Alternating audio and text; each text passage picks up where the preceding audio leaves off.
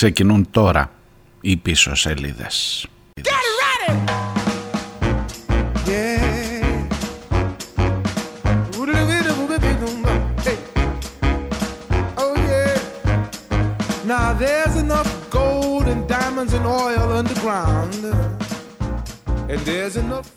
Γεια σας, καλώς ήρθατε, καλημέρα. Ε, πού είμαστε, Τετάρτη και Τέσσερις. Έτσι πάει ωραία αυτή η εβδομάδα, Τρίτη και Τρεις, Τετάρτη και Τέσσερις, Πέμπτη και Πέμπτη και Πέντε θα είναι αύριο.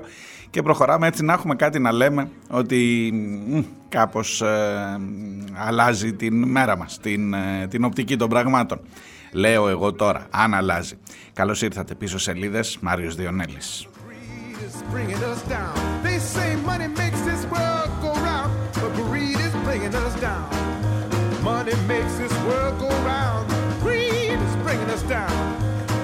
Money, money, money, money, money, money, yeah.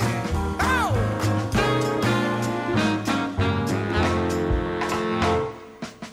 Hey, rich people, listen to this sound. Take some off the top and spread that stuff around. Yeah, I just spread it around now. Εσείς έχετε μπει σε ρυθμό έτσι ότι πάμε σε εκλογές, ασχολείστε, τρέχετε με κάναν υποψήφιο, είστε υποψήφοι οι ίδιοι; Είναι φάση τώρα που δεν, έχεις, ε, δεν έχει αύριο ας πούμε, δεν βλέπεις τίποτα, δεν υπάρχει κανένα άλλο θέμα παρά μόνο πώς θα περάσει η τελευταία εβδομάδα. Τα έκανα κι εγώ, σας λέω, ναι, ναι, ναι, στη, στην προηγούμενη φάση. Αλλά βλέπω τώρα ε, με χιλιάδες, χιλιάδες ανθρώπους πραγματικά να έχουν μπει σε αυτή την αγωνία όχι καλό είναι οι εκλογές, είναι και λίγο πανηγύρι, θα το δεχτώ. Είναι και λίγο ε, έτσι μια αφορμή να συζητήσεις πράγματα, λέω εγώ τώρα. Μπορεί, μπορεί. Ε, κοιτάμε να δούμε ποιος έχει κάνει το πιο εντυπωσιακό σποτάκι. Προφανώς τα σποτάκια που χλεβάζουν λίγο ή όχι χλεβάζουν, εν πάση περιπτώσει ε, σχολιάζουν σκοπτικά την όλη αγωνία των υποψηφίων ένας κύριος εκεί στην Πτολεμαίδα αν θυμάμαι καλά έχει γίνει viral για το πώς έφτιαξε ένα σποτάκι. Θα βγει αυτός να μου το θυμηθείτε θα βγει. Και βλέπω και διάφορους άλλους δίπλα πάντα στον πολίτη και ε, λέει ο πολίτης άσε μη μόνο μου λίγο όχι θα δει κάποιος δίπλα σου κλπ. Έχει μερικές καλές ιδέες σε, στην επικοινωνία ε, που εντάξει ρε παιδί μου μπορεί να σου τραβήξουν λίγο την προσοχή γιατί για το αν θα συζητήσουμε για τα πραγματικά προβλήματα των πόλεων, για το αν θα μπούμε ας πούμε σε μια λογική, πάλι λίγο απεσιόδοξο θα με βρείτε, θα μου πεις εντάξει σε μάθαμε τώρα, σε ξέρουμε. Αλλά τέλος πάντων ε, ελπίζω, ελπίζω, ξέρετε κάτω από εκείνο σας έλεγα, η, εκπομπή αυτή δεν ασχολείται πάρα πολύ με τα αυτοδιοικητικά. Γιατί άμα μπει σε κάθε περιοχή, σε κάθε περιφέρεια, μάλλον πολύ δύσκολα μπορείς να καλύψεις ε, κοίτας ρίχνεις τη ματιά σου στο Βόλο. Τι θα γίνει παιδιά, ο Μπέος θα ξαναβγεί; Ρίχνεις τη ματιά σου στην Αθήνα, εννοείται. Ρίχνεις τη ματιά σου στην Πάτρα με τον Μπελετίδη που είναι παράδειγμα προς την άλλη ε, πλευρά. Παράδειγμα προς μίμηση, όχι παράδειγμα προς αποφυγή. Και εν πάση περιπτώσει κρατάς αυτές τις. Θα μου πει, εγώ μένω στο, ξέρω εγώ, στον πύργο. Ε, Αντώνη, καλημέρα. Εγώ μένω στο Ιδράμα. Εδώ γίνεται χαμός. Πού να στα λέω για αυτό. Εγώ μένω στο Ηράκλειο, να ξέρετε. Εδώ γίνεται χαμός. Έχει γεμίσει η, αστυνο... η, η, η πόλη αστυνομία. Φυλάσσονται όλοι οι στόχοι. Άκου τώρα να δεις. Επειδή μπήκανε και σπάσανε την κατάληψη στον Ευαγγελισμό, ξεκινώ κάθε μέρα με αυτό το θέμα. Καταλαβαίνετε, τώρα κόλλημα εγώ. Επειδή με πειράζει, με πονάει που είναι μόνο η μία άποψη στο δημόσιο λόγο. Και επειδή τώρα έχει εκλογές και έχει και προεκλογικές συγκεντρώσεις των ε, υποψηφίων, έχεις να φυλάξεις την κατάληψη αυτή καθ' αυτή, το κτίριο. Έχεις να φυλάξεις τα γραφεία των κομματικών, των, πώς το λένε, των τοπικών παρατάξεων. Ειδικά η μία τοπική παράταξη είναι του πρώην αρχηγού της αστυνομίας. Εκεί καταλαβαίνετε τι γίνεται τώρα. Έτσι δεν περνάς απ' έξω ούτε κουνούπι. Έχεις να φυλάξεις τα γραφεία βουλευτών, ε, με περιφερειών, ε, με αυτό; Δηλαδή, μιλάμε το τι, το τι βιώνεις στο Ηράκλειο είναι μπορείς να κάνεις αστυνομικό τουρισμό σήμερα. Στο... Α, και έχεις και κάτι κρουαζιερόπλια που έρχονται, γιατί έρχονται ακόμα τουρίστες. Και γίνεται το σύστριγκλο, έτσι να σας το πω, τι ωραία που περνάμε. Και πάμε όλοι μαζί να ψηφίσουμε την Κυριακή. Είναι μια υπέροχη κατάσταση, πραγματικά. Το διακομωδώ λίγο γιατί έχει από κάτω πάρα πολύ σοβαρά ζητήματα. Ευτυχώς, ευτυχώς βρίσκονται έστω και τρεις μέρες μετά, τέσσερις μέρες μετά και ίσως είναι λογικό μέχρι να χρειαστεί να μαζευτούν κάποιες υπογραφές, να γίνουν κάποιες συζητήσεις, αλλά βρίσκονται εκείνοι, εκείνοι οι φορείς, εκείνες οι αιστείες Και μάλιστα μέσα από το ίδιο το Πανεπιστήμιο, γιατί στο Πανεπιστήμιο Κρήτης ανήκει το κτίριο της κατάληψης. Να λένε ότι εδώ κάτι δεν πάει καλά, να βάζουν μερικές διαφορετικές οπτικές σε αυτή την ιστορία. Πάλι καλά θα πω εγώ. Να μιλούν για το τι είναι το δημοκρατικό Ηράκλειο, για το πώς ακριβώς εδώ έχουν. Τέλος πάντων θα τα ακούσετε σήμερα, θα, θα έχω τη χαρά και να σας μεταφέρω τις απόψεις αυτές αλλά και να τους δώσω και την, ε, τον λόγο, τη φωνή να μιλήσουν ξανά. Σήμερα στα κεντρικά θέματα θέλω να βάλουμε την ε, συγκέντρωση της ΛΑΡΚΟ. Κατεβαίνουν σήμερα στην Αθήνα οι εργαζόμενοι της ΛΑΡΚΟ και νομίζω θυμάστε ότι και από τις προηγούμενες σεζόν των πίσω σελίδων θυμάστε ότι το πόσο μεγάλη κουβέντα κάναμε. Ξεχνιέται και αυτό ε, και το βάζω και τον εαυτό μου μέσα. Το ξεχνάς, πας παρακάτω, δεν ασχολείται κανείς. Πρέπει να σου δώσουν την αφορμή, να σου πούν σήμερα θα είμαι κάτω εκεί και θα διαμαρτυρηθώ. Ε, τουλάχιστον σήμερα να τους δώσεις το λόγο. Ε, για να πούνε το αυτονόητο ότι έχεις μια εταιρεία η οποία είναι, έχει τις απίστευτες δυνατότητες, κρατήστε αυτό σαν τίτλο αν δεν θυμάστε την ιστορία. Έχει απίστευτες δυνατότητες παραγωγής, πρωτογενούς παραγωγής και μάλιστα ε, δημιουργίας πλούτου για αυτή τη χώρα και την παίρνεις και την κλείνεις.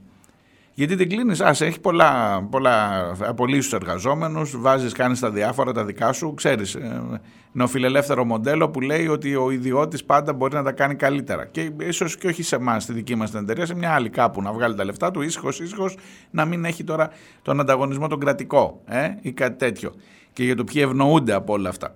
Είναι μεγάλη η συζήτηση αυτή. Πάντως να ξέρετε ότι σήμερα από όλα τα εργοστάσια της ΛΑΡΚΟ κατεβαίνουν στην Αθήνα και θα είναι στις 12 το μεσημέρι στο Υπουργείο Ανάπτυξης, Ανάπτυξης, ε, ρω, κάνω, μήπως κάνω λάθος, ναι, μάλλον στο Υπουργείο Ανάπτυξης, για να διαμαρτυρηθούν για το πώς προχωρά όλη αυτή η διαδικασία, για το ότι οι άνθρωποι αυτοί χάνουν τις δουλειές τους, για το ότι δεν υπάρχει καμία εγγύηση, για το ότι καρκινοβατεί στην ουσία μία εταιρεία, ένας βιομηχανικός κολοσσός, γιατί περί αυτού επρόκειτο, που στην ουσία δίνεται, παραχωρείται, κλείνει για να σιωπήσει για να μπορέσουν να βγουν τα άλλα φιντάνια γύρω-γύρω. Αυτή είναι η, πραγματικότητα. Θα τους δώσω το λόγο φυσικά α, στους διαδηλωτές και θα προσπαθήσω να έχουμε την οπτική τους για να δούμε ακριβώς και πού βρισκόμαστε γιατί έχει περάσει πολύ καιρός από τότε που μιλούσαμε ξανά για την ε, Λάρκο.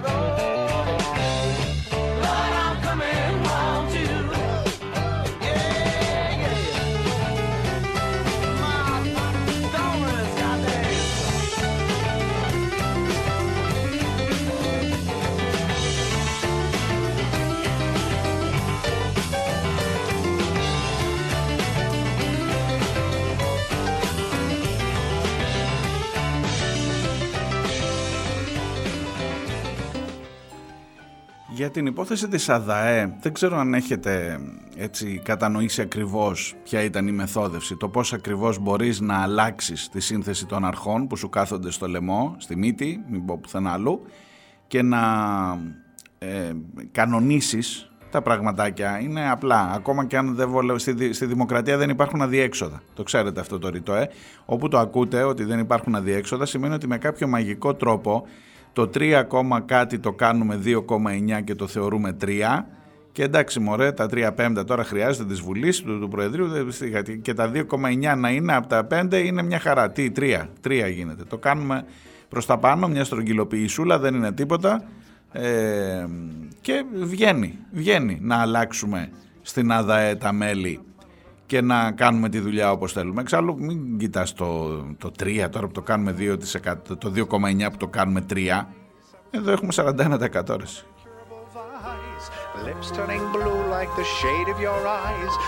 Και έβαλε φυσικά και το χεράκι του και ο Βελόπουλος. Αυτός υποτίθεται κάνει αντιπολίτευση, φωνάζει, αλλά είδε την ώρα που χρειάζεται να δώσει χείρα βοηθείας προς τον Μητσοτάκη, μια χαρά.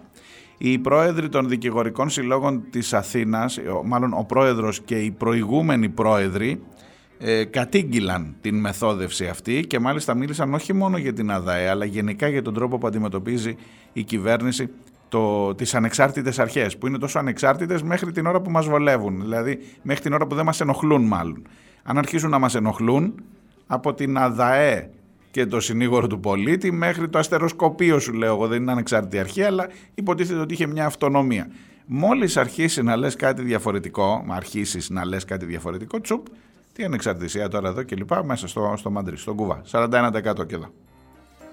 If I mentioned it once, I mentioned it twice. I was bound in the throes of an earthly device.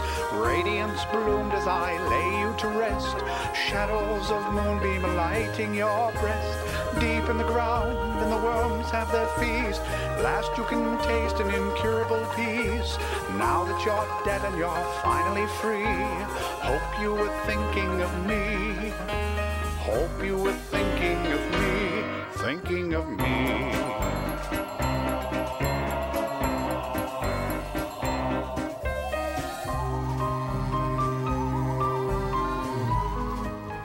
Στην Καρδίτσα, αν το ξεχνάτε ότι ακόμα εκεί είναι πλημμυρισμένη, ακόμα δεν, δεν έχει αποκατασταθεί η σύνδεση με όλες τις πόλεις της Θεσσαλίας, ακόμα στον Παλαμά υπάρχουν άνθρωποι που δεν μπορούν να μετακινηθούν.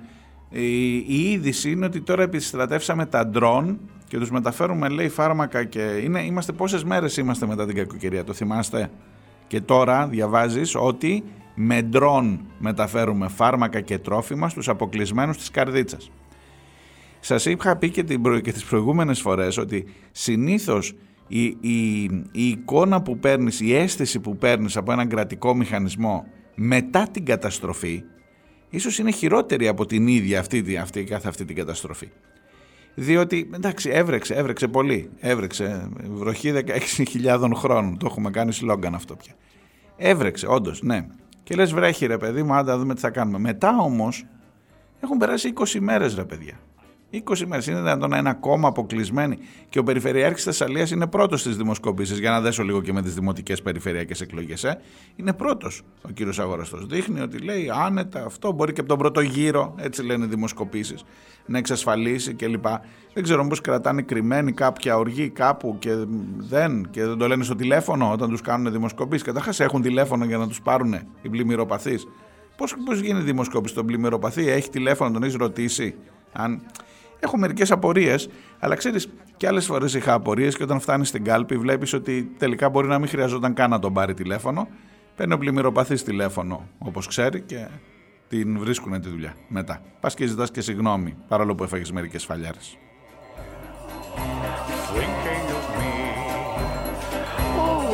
Just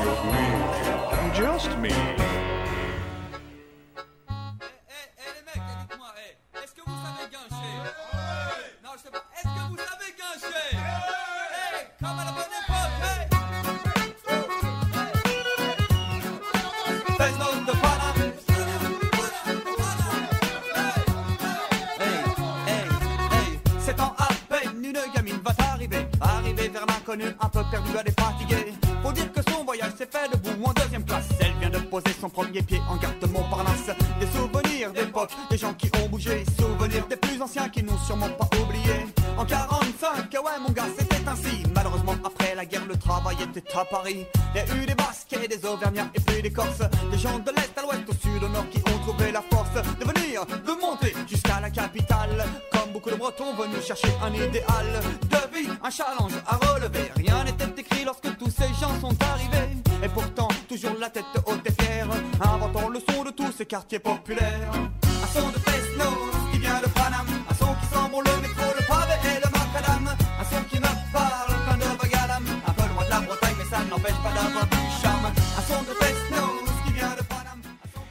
Συναντήθηκαν εχθές που λέτε ο Κασελάκης με το φίλι για να έρθω λίγο εκεί στα, σε αυτά τα πιο ε, κίνκι της επικαιρότητας. Ε, με την ε, λογική ότι η πολιτική Και αυτή δεν έχει αδιέξοδα, να ξέρετε. Ε, θα μου πεις τώρα και εσύ τι περίμενες δηλαδή να σκοτωθούν και να περνάς έξω από τη Βουλή και να ακούς να φεύγουν τραπέζια και βάζα και τέτοια; Όχι βέβαια. Έχουμε και τις δημοτικές εκλογές μπροστά. Ε, σε κάποιες περιοχές ο ΣΥΡΙΖΑ διεκδικεί να πετύχει τουλάχιστον ένα καλό ποσοστό. Εντάξει, δεν θα βαφτεί ο χάρτης, μπλε θα είναι από ό,τι φαίνεται, αλλά ίσως σε κάποιες περιοχές να ε, μπορέσει να κρατήσει κάποιες δυνάμεις. Και επειδή τώρα είναι αυτό το διακύβευμα μπροστά, πήγανε παραπίσω τα άλλα. Αυτή είναι η καλή θεώρηση των πραγμάτων. Η κακή θεώρηση των πραγμάτων είναι ότι όταν έχεις πει ότι είναι Τραμπ, ότι είναι Μπέπε Γκρίλο, ότι είναι, είναι μπήξε δείξε ο Κασελάκης, ότι δεν κάνει για την αριστερά. Σωστά είναι αυτά. Σωστά είναι αυτά. Ότι δεν είναι αυτός ένας. Δεν είναι αριστερός κατά.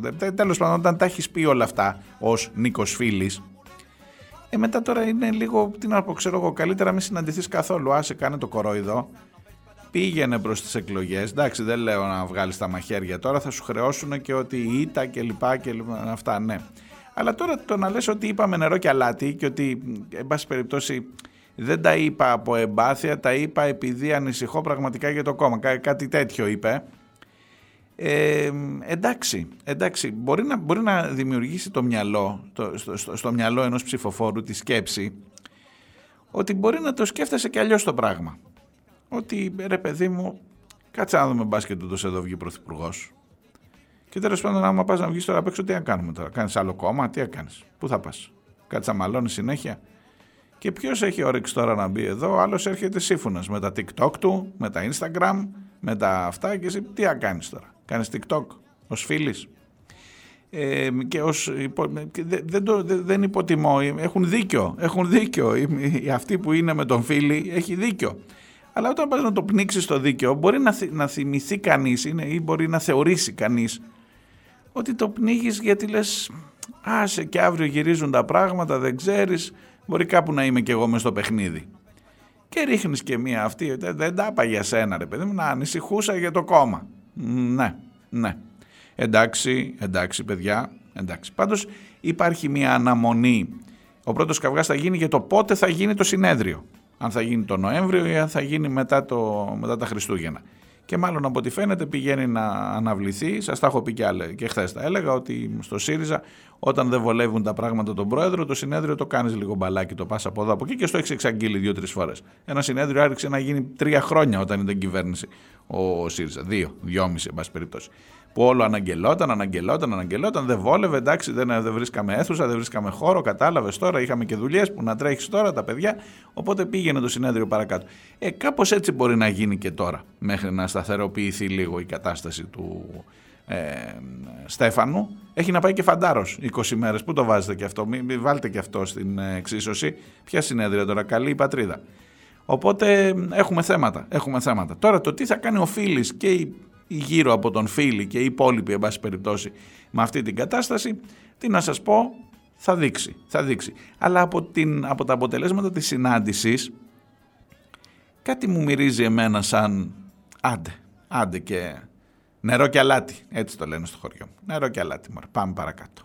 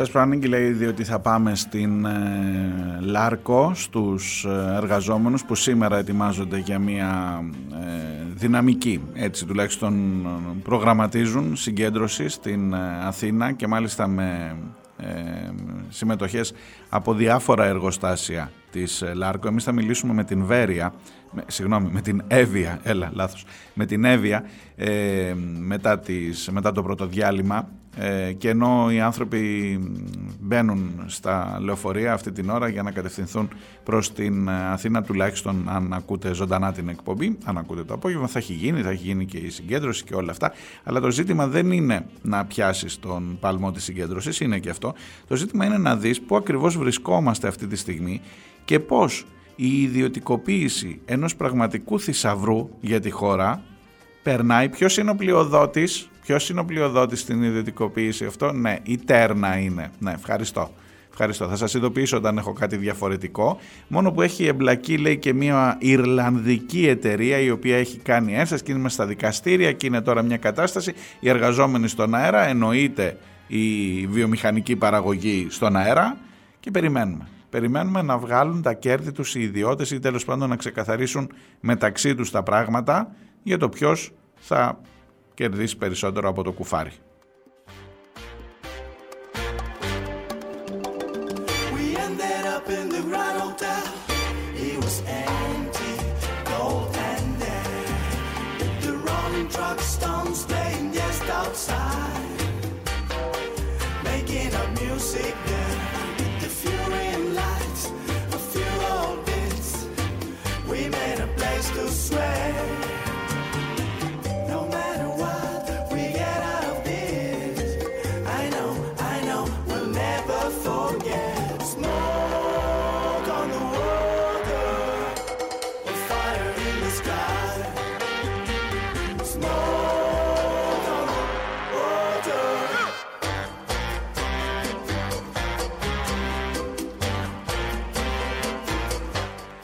Και βεβαίως στην ειδησιογραφία για να πάω προς το πρώτο διάλειμμα δεν μπορώ να μην σας αναφέρω τις εικόνες που έρχονται από την Ιταλία. 21 νεκροί και ε, νέοι άνθρωποι. Περισσότερο αν σας θυμίζει κάτι από Τέμπη καλά κάνει και σας το θυμίζει. Εκεί δεν έχουμε τρένα, εδώ έχουμε ένα λεωφορείο το οποίο έπεσε, έφυγε από μια γέφυρα. Πήρε και φωτιά. Η, η, η εξέλιξη ενός τέτοιου δυστυχήματος μάλλον προδιαγεγραμμένη ήταν για να θρυνεί σήμερα η γειτονική χώρα.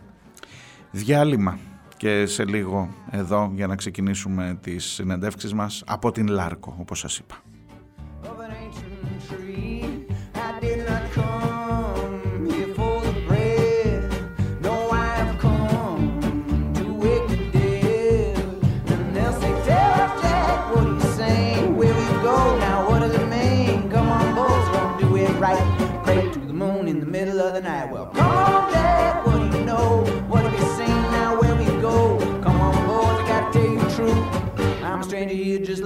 we'll get high.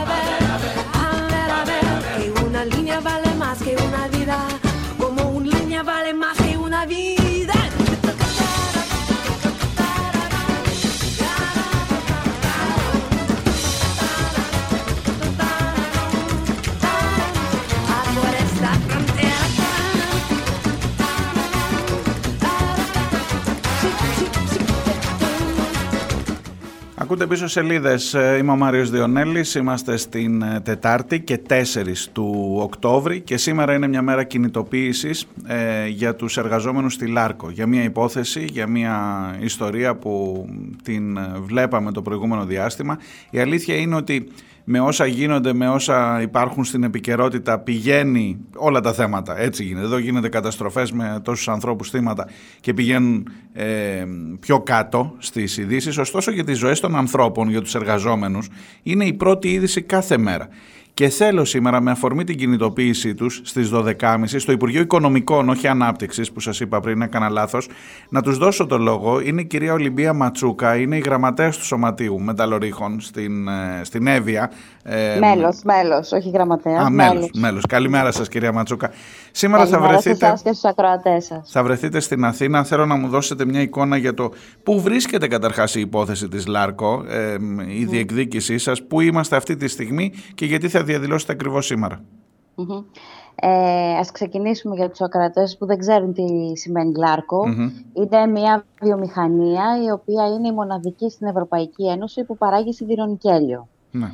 Μιλάμε για μια επιχείρηση η οποία ο τζίρος της με μια παραγωγή περίπου 17.000 τόνους ε, νικελίου το χρόνο και με μια μέση τιμή 17.500 ο τόνος έχει τζίρο 300 εκατομμύρια.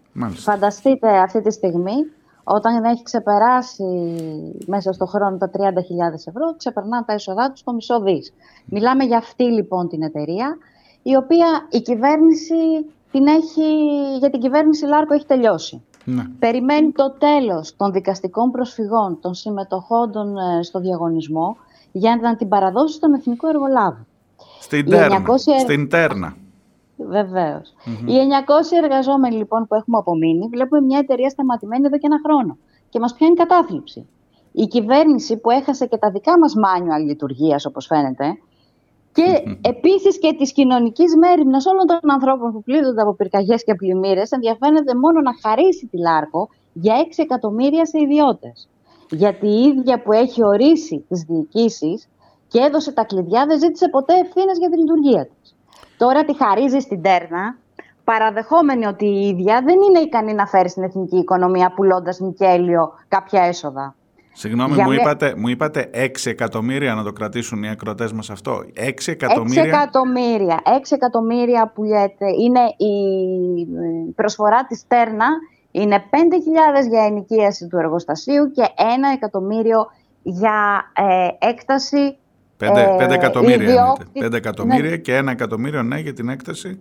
Για την έκταση των ε, ιδιόκτητων μεταλλίων που έχει. Ε, που Συγγνώμη, μου, είπατε, μου είπατε μια επιχείρηση που παράγει πλούτο 300 εκατομμύρια, που έχει τζίρο 300 εκατομμύρια το χρόνο, για 6 εκατομμύρια; Είπα ότι χαρίζεται για 6 εκατομμύρια. Μάλιστα. Ε... Για ακόμα μία φορά λοιπόν οι εργαζόμενοι είμαστε στα πρόθυρα της απώλειας της εργασίας μας εφόσον οι συμβάσεις μας λήγουν στο τέλος του χρόνου. Και δεν διαφαίνεται λύση για την κατάληξη αυτού του διαγωνισμού ε, αφού για πολλούς ε, μήνες θα υπάρχει η δικαστική διαδικασία. Έχει κάνει προσφυγή στο ΣΤΕ ε, ο δεύτερος ε, μειοδότης, ε, η οποία είναι μια, Ιρλανδική εταιρεία. Ιρλανδική εταιρεία, ναι. Διεκδικούμε την εξασφάλιση της εργασίας μας από μια κυβέρνηση που μας έχει φτάσει μέχρι εδώ, από δικές της επιλογές, διότι ήταν διορισμένες οι διοικήσεις όλα αυτά τα χρόνια και όχι από επιλογές των εργαζομένων. Και πάμε στο Υπουργείο Οικονομικών, διότι ο κύριος Χατζηδάκης έχει παρέλθει από όλα τα καθήλυνα αρμόδια υπουργεία. Ναι. Ε, έχει, όταν ξεκίνησε όλη αυτή η ιστορία πριν από 4,5 χρόνια περίπου, ήταν στο ΠΕΝ, ήταν Υπουργός Ανάπτυξης. Κατόπιν πέρασε στο Υπουργείο Εργασίας και τώρα πια είναι ο τσάρος της οικονομίας μας. Μάλιστα. Και ξέρει πολύ καλά, νομίζω ετοιμάζεται η Λάρκο να είναι ένα, ένα από τα στολίδια στην επόμενη τούρτα των γενεθλίων. Το έχετε δει, φαντάζομαι αυτό, ότι έχει καταφέρει Ολυμπιακή, ΔΕΗ. Νομίζω και η Λάρκο προς τα εκεί οδεύει. Θέλω να σας ρωτήσω, το επιχείρημα της κυβέρνησης ποιο είναι, γιατί μια επιχείρηση που βγάζει 300 εκατομμύρια, που έχει έναν τόσο τεράστιο πλούτο, γιατί είναι η μόνη, όπως είπατε, εταιρεία σε όλη την Ευρώπη που παράγει νικέλιο. Γιατί; Στην Ευρωπαϊκή Ένωση. Στην Ευρωπαϊκή Ένωση. Ποιο είναι το επιχείρημα, είναι η κακοδιαχείριση, έπεσε έξω τα λεφτά ή δεν έχει πια μετάλλευμα ή δεν... Δηλαδή αυτός που θα την πάρει θα τη διοικήσει καλύτερα, θα συνεχίσει να λειτουργεί η εταιρεία εφόσον έχεις κάτι που παράγει σειρά, πλούτο. Από μία σειρά αποφάσεων στην Ευρωπαϊκή Ένωση ε, οποιαδήποτε χρηματοδότηση, όπως καταλαβαίνετε, μία εταιρεία πρέπει να συντηρείται. Όλα αυτά τα χρόνια ληστρικά έπαιρναν τα χρήματα από την εταιρεία αυτή χωρίς να γίνεται ουσιαστικά καμία συντήρηση. Ένα αυτοκίνητο έχετε στο δρόμο και θα πρέπει να το αλλάζετε λάδια. Ε, βέβαια. Ε, κάποια στιγμή. Ε, έχουν δεκάδες χρόνια να, να ασχοληθούν με τη συντήρηση της εταιρείας. Ε, την έχουν χαρακτηρίσει ενεργοβόρα εταιρεία. Φυσικά και το αυτοκίνητο για να κινηθεί υπάρχει βενζίνη. Χρειάζεται ναι, βενζίνη. Ε, είναι αυτά τα οποία είναι απλά και τα καταλαβαίνει ο κόσμος, χαρακτηρίζονται ενεργοβόρα την εταιρεία, την έχει αφήσει προφανώς θέλει να τη χαρίσει. Όλα αυτά ε, κατά καιρούς έχουν ε, όλα καταρριφθεί από τους εργαζόμενους γιατί έχουν βάλει πάρα πολλές φορές πλάτη εργαζόμενοι. Ε, φτάνει να σας πω ότι στα μεταλλεία στην Εύβοια ο μικρότερος εργαζόμενος που έχουμε είναι 35 χρονών. Μάλιστα σε, δραστηριοποιείται σε πέντε νομούς αυτή τη στιγμή, καταλαβαίνετε ότι θα υπάρξει μαρασμός στις ε, τοπικές ε, κοινότητες και περισσότερο στην Εύβοια, η οποία έχει και από τις πυρκαγιές και από πλημμύρες έχει Καταστρέφει και θα χάσουν οι άνθρωποι τη δουλειά. Είπατε 900 εργαζόμενοι είστε. Σε όλη την Ελλάδα, στους ναι, πέντε ναι. νομούς. Στη Λάριμνα είναι η κύρια παραγωγή. Ο κύριος όγκος, διότι εκεί πέρα υπάρχει το εργοστάσιο. Εκεί υπάρχει ολόκληρος οικισμός. Εκεί καταστρέφονται οι άνθρωποι. Δεν έχουν σπίτια τους, πετάνε έξω από τα σπίτια τους. Κυρία Ματσούκα, σας εύχομαι η σημερινή συγκέντρωση να έχει, να έχει κάποιο αποτέλεσμα. Και γενικά ο αγώνας σας, δεν ξέρω, δεν κρίνεται φυσικά σε μια συγκέντρωση, αλλά γενικά ο αγώνας αυτός να μην πάει χαμένος, γιατί βλέπω ότι υπάρχει μια πάρα πολύ μεγάλη, είναι τόσο δυσνόητο για έναν, έναν πολίτη να βλέπει ότι έχει μια εταιρεία η οποία θα μπορούσε να έχει συγκεκριμένη απόδοση και με, και με οικονομίστικους όρους, ούτε για τους εργαζόμενους, ούτε για... Με, με, με, Εμείς τα λέμε, απλά, ε, τα λέμε απλά τα πράγματα. Αυτό το οποίο ε, μας θλίβει είναι πώς ένας απλός εργάτης βλέπει πώς μπορεί αυτή η εταιρεία να γίνει κερδοφόρα και δεν το βλέπουν ε, αυτοί που έχουν τελειώσει το χάρβα. Πραγματικά. Ε, έχετε υποστήριξη από σωματεία, συλλογικούς φορείς, άλλο κόσμο; Γενικά η Λάρκο, η Λάρκο ε, είναι μέσα στο, στα, ενδιαφέροντα των, των πολιτικών κομμάτων γενικώς; Όλοι, όλοι οι εργαζόμενοι και σύσσωμη αντιπολίτευση. Ε, όταν είναι αντιπολίτευση, να το ναι. πούμε και αυτό. Ε, είναι στο πλευρό μας εδώ και τέσσερα χρόνια μαζί στους δρόμους, στα Υπουργεία, στους αγώνες, ε, ο Υπουργός, ε, αυτή τη στιγμή η κυβέρνηση μας εμπέζει γιατί έχει κλείσει ε, δύο ραντεβού και τα έχει αναβάλει χωρίς κάποιο προφανή λόγο και χωρίς να ορίσει καινούργια ημερομηνία. Έτσι λοιπόν είπαμε σήμερα ότι δεν πάει άλλο. Υπάρχει, ε, διαφαίνεται πλέον στην ουσία έχουμε δύο μήνες μπροστά μας ε, και είμαστε μετά, μας πετάνε κάποια προγράμματα της Ευρωπαϊκής Ένωσης, τα οποία είναι προγράμματα ανεργίας εμείς ζητάμε δουλειά, Μια εργασία την οποία την είχαμε και την καταστρέφουν. Και φαντάζομαι ότι ο πλειοδότης η Τέρνα δεν, ε, δεν έχει κάνει κάποιο συγκεκριμένο σχέδιο για την επόμενη μέρα στην εταιρεία. Δηλαδή, αν, αν υποθέσουμε ότι αύριο είναι στα χέρια της η εταιρεία, τι θα την κάνει, θα την κλείσει; Δεν έχει δώσει απολύτως καμία, τουλάχιστον σε εμάς, τους εργαζόμενους. Δεν ξέρουμε απολύτως τίποτα. Εάν θα λειτουργήσει σαν ε, αυτό, ή θα κάνει τις εκτάσεις μας με, με πάνελ. Φωτοβολταϊκά ή κάτι άλλο. Ναι. ναι. Ναι, ναι, ναι, Σας ευχαριστώ πολύ. Καλή δύναμη στον αγώνα σας και καλό δρόμο εγώ, στην ε, εγώ σας πορεία ευχαριστώ που είστε, που είστε μαζί μας και τα τέσσερα χρόνια. Ευχαριστώ πολύ. Να το θεωρείτε δεδομένο. Γεια σας. Γεια σας.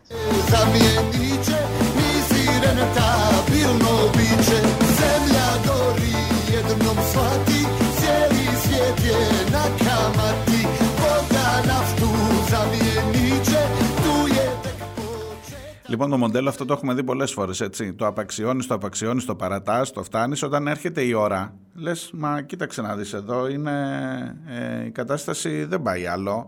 Κακοδιαχείριση, ενεργοβόρα η εταιρεία. Και ενώ παράγεις 300 εκατομμύρια ή, ή εν πάση περιπτώσει έχεις τη δυνατότητα ή μέχρι την ώρα που έκλεισε, μέχρι την ώρα που σταμάτησε να λειτουργεί, γιατί στην ουσία έχει σταματήσει να λειτουργεί, μπορούσες να έχεις παραγωγή, ένα τζίρο στη χώρα 300 εκατομμυρίων το χρόνο. Και το παίρνεις αυτό και το πουλάς 6 εκατομμύρια. Το χαρίζεις με διόρθωση κυρία Ματσούκα και είχε δίκιο. Το χαρίζεις 6 εκατομμύρια. Δεν το πουλάς 6 εκατομμύρια. Η κυρία Δήμητρα Ματσούκα ήταν μέλος του Σωματείου Μεταλλορίχων της Εύβοιας.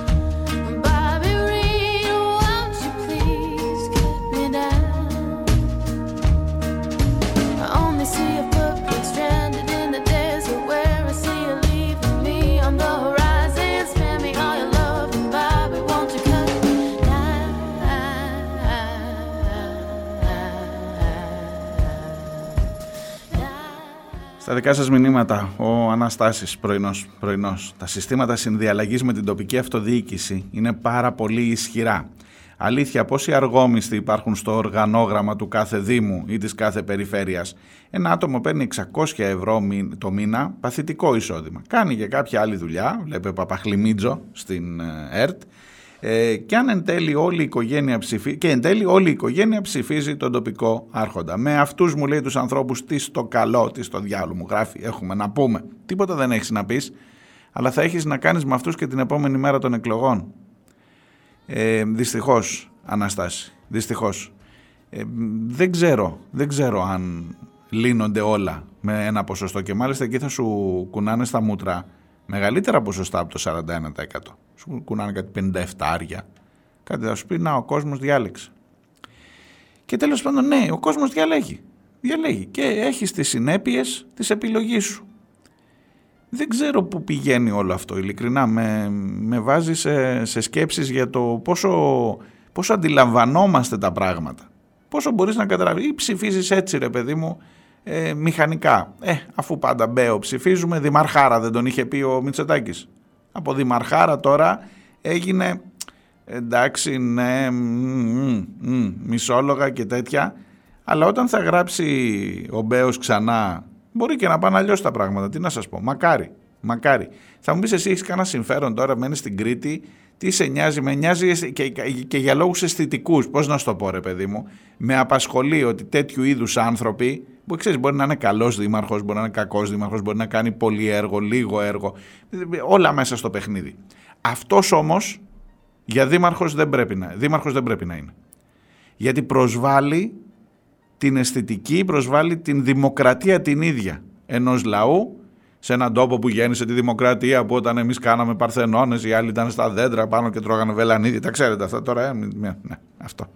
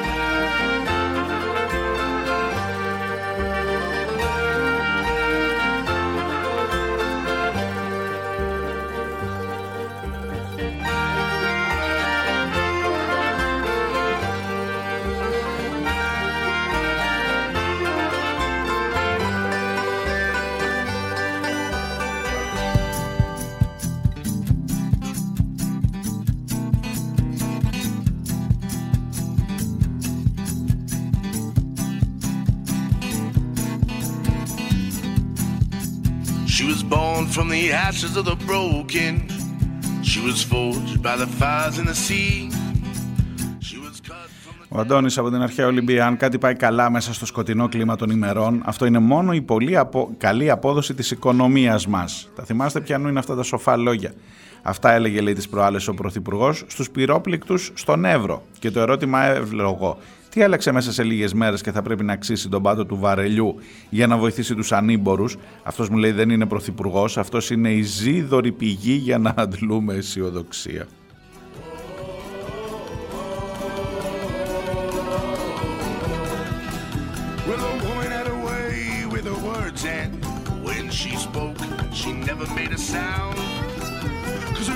of thunder shook the mountains, would bring this whole damn world to the ground.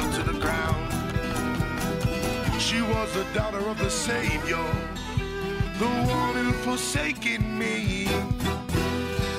She was everything I lust for, but her and I were never meant to be. Whoa.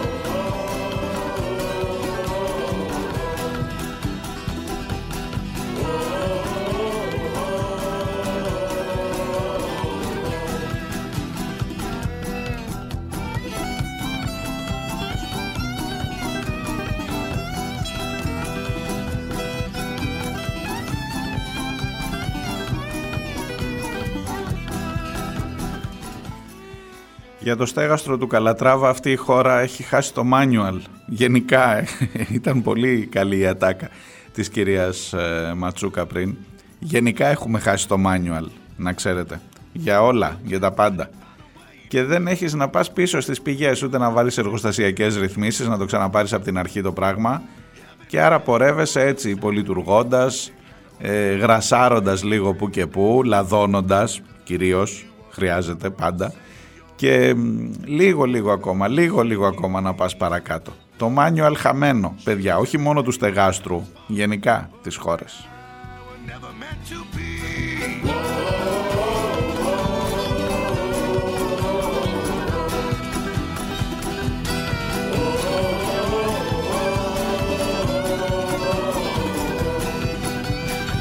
She was the daughter of the Savior the one who'd forsaken me. She was everything I lust for, but her and I, her and I. Πάντως για να πω μια κουβέντα ακόμα για τη Λάρκο και για τον κύριο Χατζηδάκη. Ε, τον ε, παρακολουθούμενο, πώς ήταν ο στόχος, θυμάστε JG804, πώς ήταν το νούμερό του στο στην καρτέλα ντε της ΕΙΠ στις παρακολουθήσεις που το έκανε και κοκοκό και δεν μίλησε γιατί συνεχίζει, κάνει τη δουλειά, παρακολουθούμενος μεν, διαπιστωμένα παρακολουθούμενος από την ΑΔΑΕ ο κύριος Χατζηδάκης, όχι ότι ε, το λέω εγώ ή το λέει ξέρω εγώ ο Βαξεβάνης που τα έβγαζε από το ντοκουμέντο, διαπιστωμένα. Αλλά τι να κάνεις τώρα να μαλώσεις και με τον Πρωθυπουργό να μην σε κάνει υπουργό μετά; Και να χάσεις την ευκαιρία να βάλεις άλλο ένα στολίδι πάνω στην τούρτα που θα είναι ο Σούπερμαν ο Χατζηδάκης που θα έχει κάνει συντάξεις, ο ΣΕ. Συντάξεις βλέπετε. Ε, ο ΣΕ τα είδατε φαντάζομαι. ΔΕΗ το πληρώνετε. Τι άλλο έχει Ολυμπιακή, εντάξει, στην Αιτζίαν ε, με τον κύριο Βιενόπουλο τότε και με όλα αυτά τα παρατράγουδα και τελικά κατέληξε στο Βασιλάκι και τελικά όσα δώσαμε, τα, όσα πήραμε για να, για να πουλήσουμε, πήραμε και μια πενηνταριά αν θυμάμαι καλά εκατομμύρια και τώρα στην πανδημία τους δώσαμε 120 εκατομμύρια για να συνεχίσει η Aegean να δουλεύει. Τι άλλο θέλεις να σου πω από παράδειγμα, ναι και η Λάρκο δικό του έργο θα είναι όταν θα ξανά έχει τα γενέθλιά του η σύζυγος ε, θα φτιάξει τούρτα και θα τον βγάλει φωτογραφία και θα έχει και ένα ζαχαρωτό που θα γράφει Λάρκο πάνω. Και θα χαίρεται. Και εσύ θα τους κοιτά, και όχι μόνο θα τους κοιτάς, θα τους ξαναψηφίζεις. Εντάξει, προχώρα. Όλα καλά. Το manual μόνο. Άστα. She will find us again.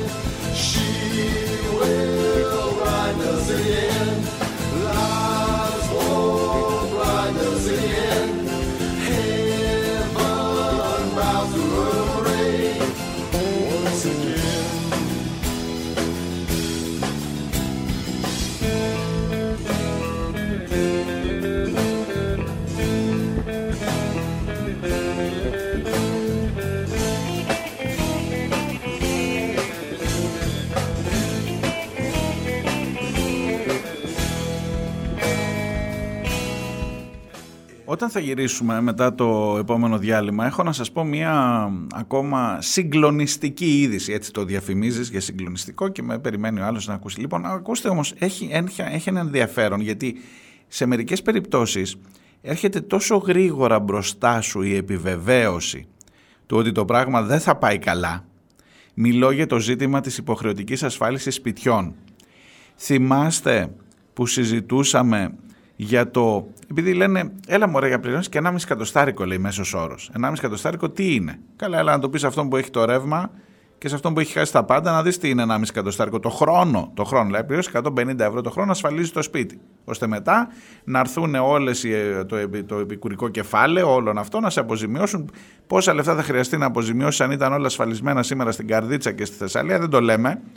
Και μάλλον δεν βγαίνει ο λογαριασμός. Όχι, μάλλον, σίγουρα δεν βγαίνει. Αλλά υπάρχει και ένα μικρό τρικ για να δεις μια απόφαση δικαστηρίου, θα στα πω στη συνέχεια, για το τι ακριβώς σημαίνει ε, να είσαι στα ψιλά γράμματα των εταιριών ασφάλισης και να δεις τι αποφάσισε το δικαστήριο για ένα χριστιανό, δεν ξέρω, μπορεί να ήταν και μουσουλμάνο, τέλος πάντων, για έναν άνθρωπο που, ε, του, που έχασε το αυτοκίνητό του. Όχι στις πλημμύρες, σε άλλο, θα στα πω, θα στα πω σε λίγο.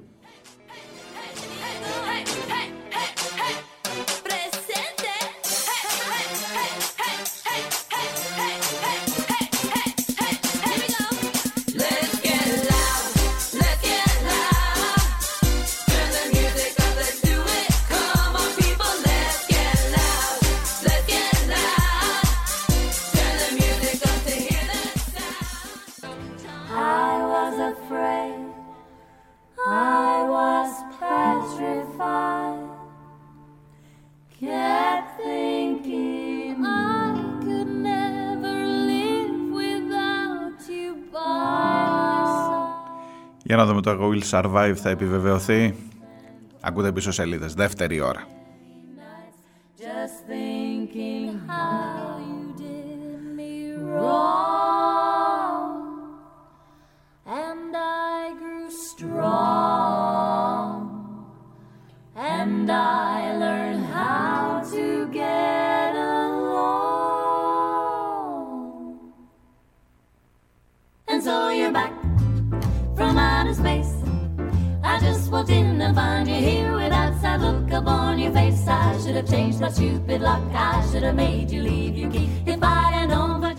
Λοιπόν, πίσω σελίδες στα ραδιοφωνά σας, στα κινητά σας, στο, στα podcast, όπου συναντιόμαστε, 5046C μου γράφει ο φίλος ο Λευτέρης και συνάδελφος.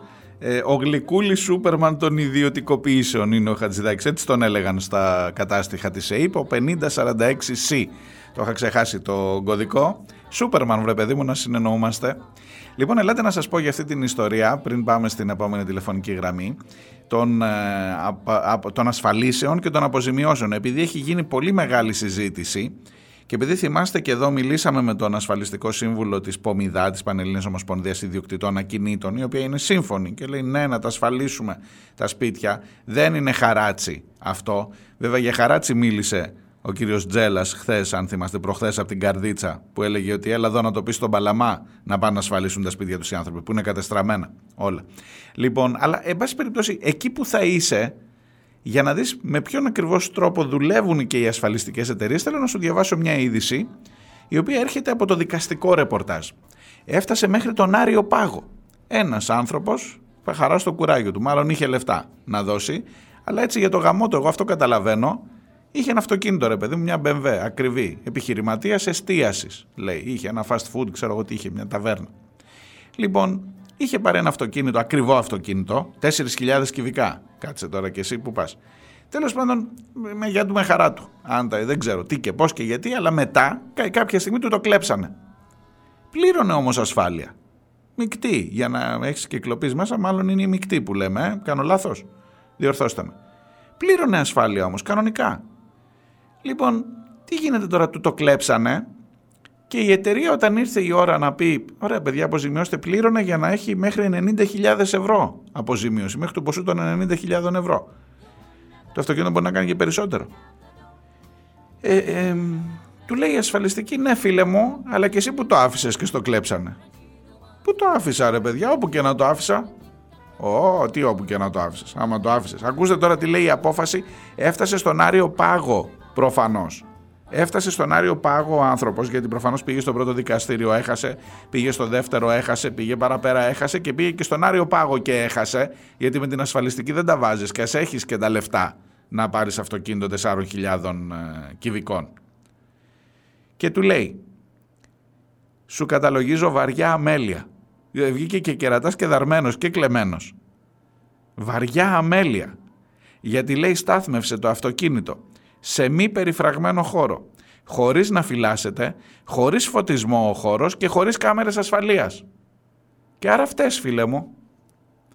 Έλεγε πουθενά παιδιά μέσα στο συμβόλαιο ότι πρέπει να το βάζω με κάμερες ασφαλείας να το κοιτάω όλη μέρα, τότε δεν χρειάζονταν να έχω ασφάλεια άμα έχω κάμερες ασφαλείας, θα βρίσκα και το κλέ.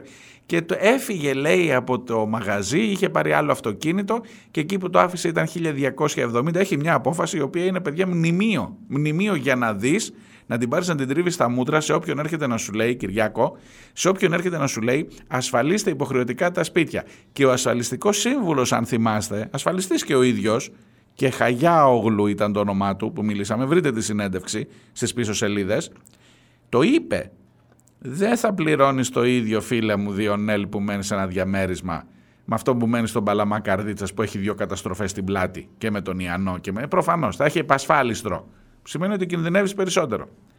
Και όταν θα έρθει η ώρα, σου λέω εγώ, δεν το είπα αυτός, το λέω εγώ τώρα διαβάζοντας την απόφαση του Αρίου Πάγου για το αυτοκίνητο του Αλνού, θα σου πει, έλα εδώ φίλε μου, παλαμα... Πώς τους λένε αυτούς που μένουν στο... στο... Πάντως δεν τους λένε παλαμακιστές. Το αντίθετο. Πώς, παλαμασιώτες, ξέρω εγώ. Έλα εδώ, φίλε μου. Ωραία, πλήρωσες, ξέρω εγώ, 150, όχι 150, θα πλήρωνες 300 το χρόνο. Γιατί είναι πιο επικίνδυνα εκεί. Και αφού τα πλήρωνες στα 300 το χρόνο, δεν μου λες, έκανες κάτι για το σπίτι να μην το πάρει το ρέμα. Τι να κάνω; Ε, έφτιαξες, θα σου πει. Είχε κάμερα. Είχε, το άλλο του λέει, είχε κάμερες και είχε και περίφραξη εκεί που άφησες. Δηλαδή έπρεπε όπου πηγαίνεις να έχεις να παρκάρει το αυτοκίνητο έπρεπε να έχεις μέσα στο πορπαγκάζ μια περίφραξη φορητή να βάζεις γύρω-γύρω από το αυτοκίνητο. Αυτό του λέει η δικαστική απόφαση. Ο Άριος Πάγος. Γιατί βεβαίως κάνει τα χατήρια του. Για να καταλάβεις τι μιλάω περισσότερο τώρα, σε κουράζω. Κατάλαβες. Νομίζω το εξαντλώ παραπάνω από όσα πρέπει λέω. Ε, νομίζω είναι κατανοητό τι ακριβώς έρχεται με την ιδιωτική ασφάλιση και το πού πας να μπλέξεις ακριβώς.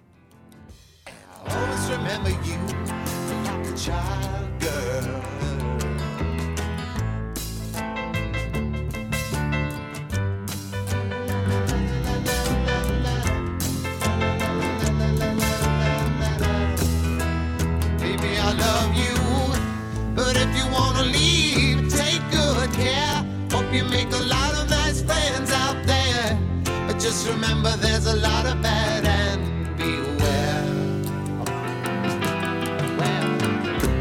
Oh, baby, baby, it's a wild world.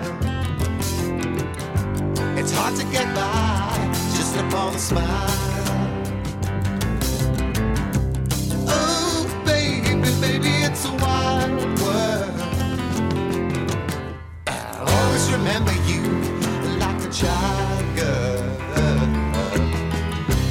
Oh, baby, baby, it's a wild world. And it's hard to get by just upon a smile. Oh, baby, baby, it's a wild world. And I'll always remember you like a child girl.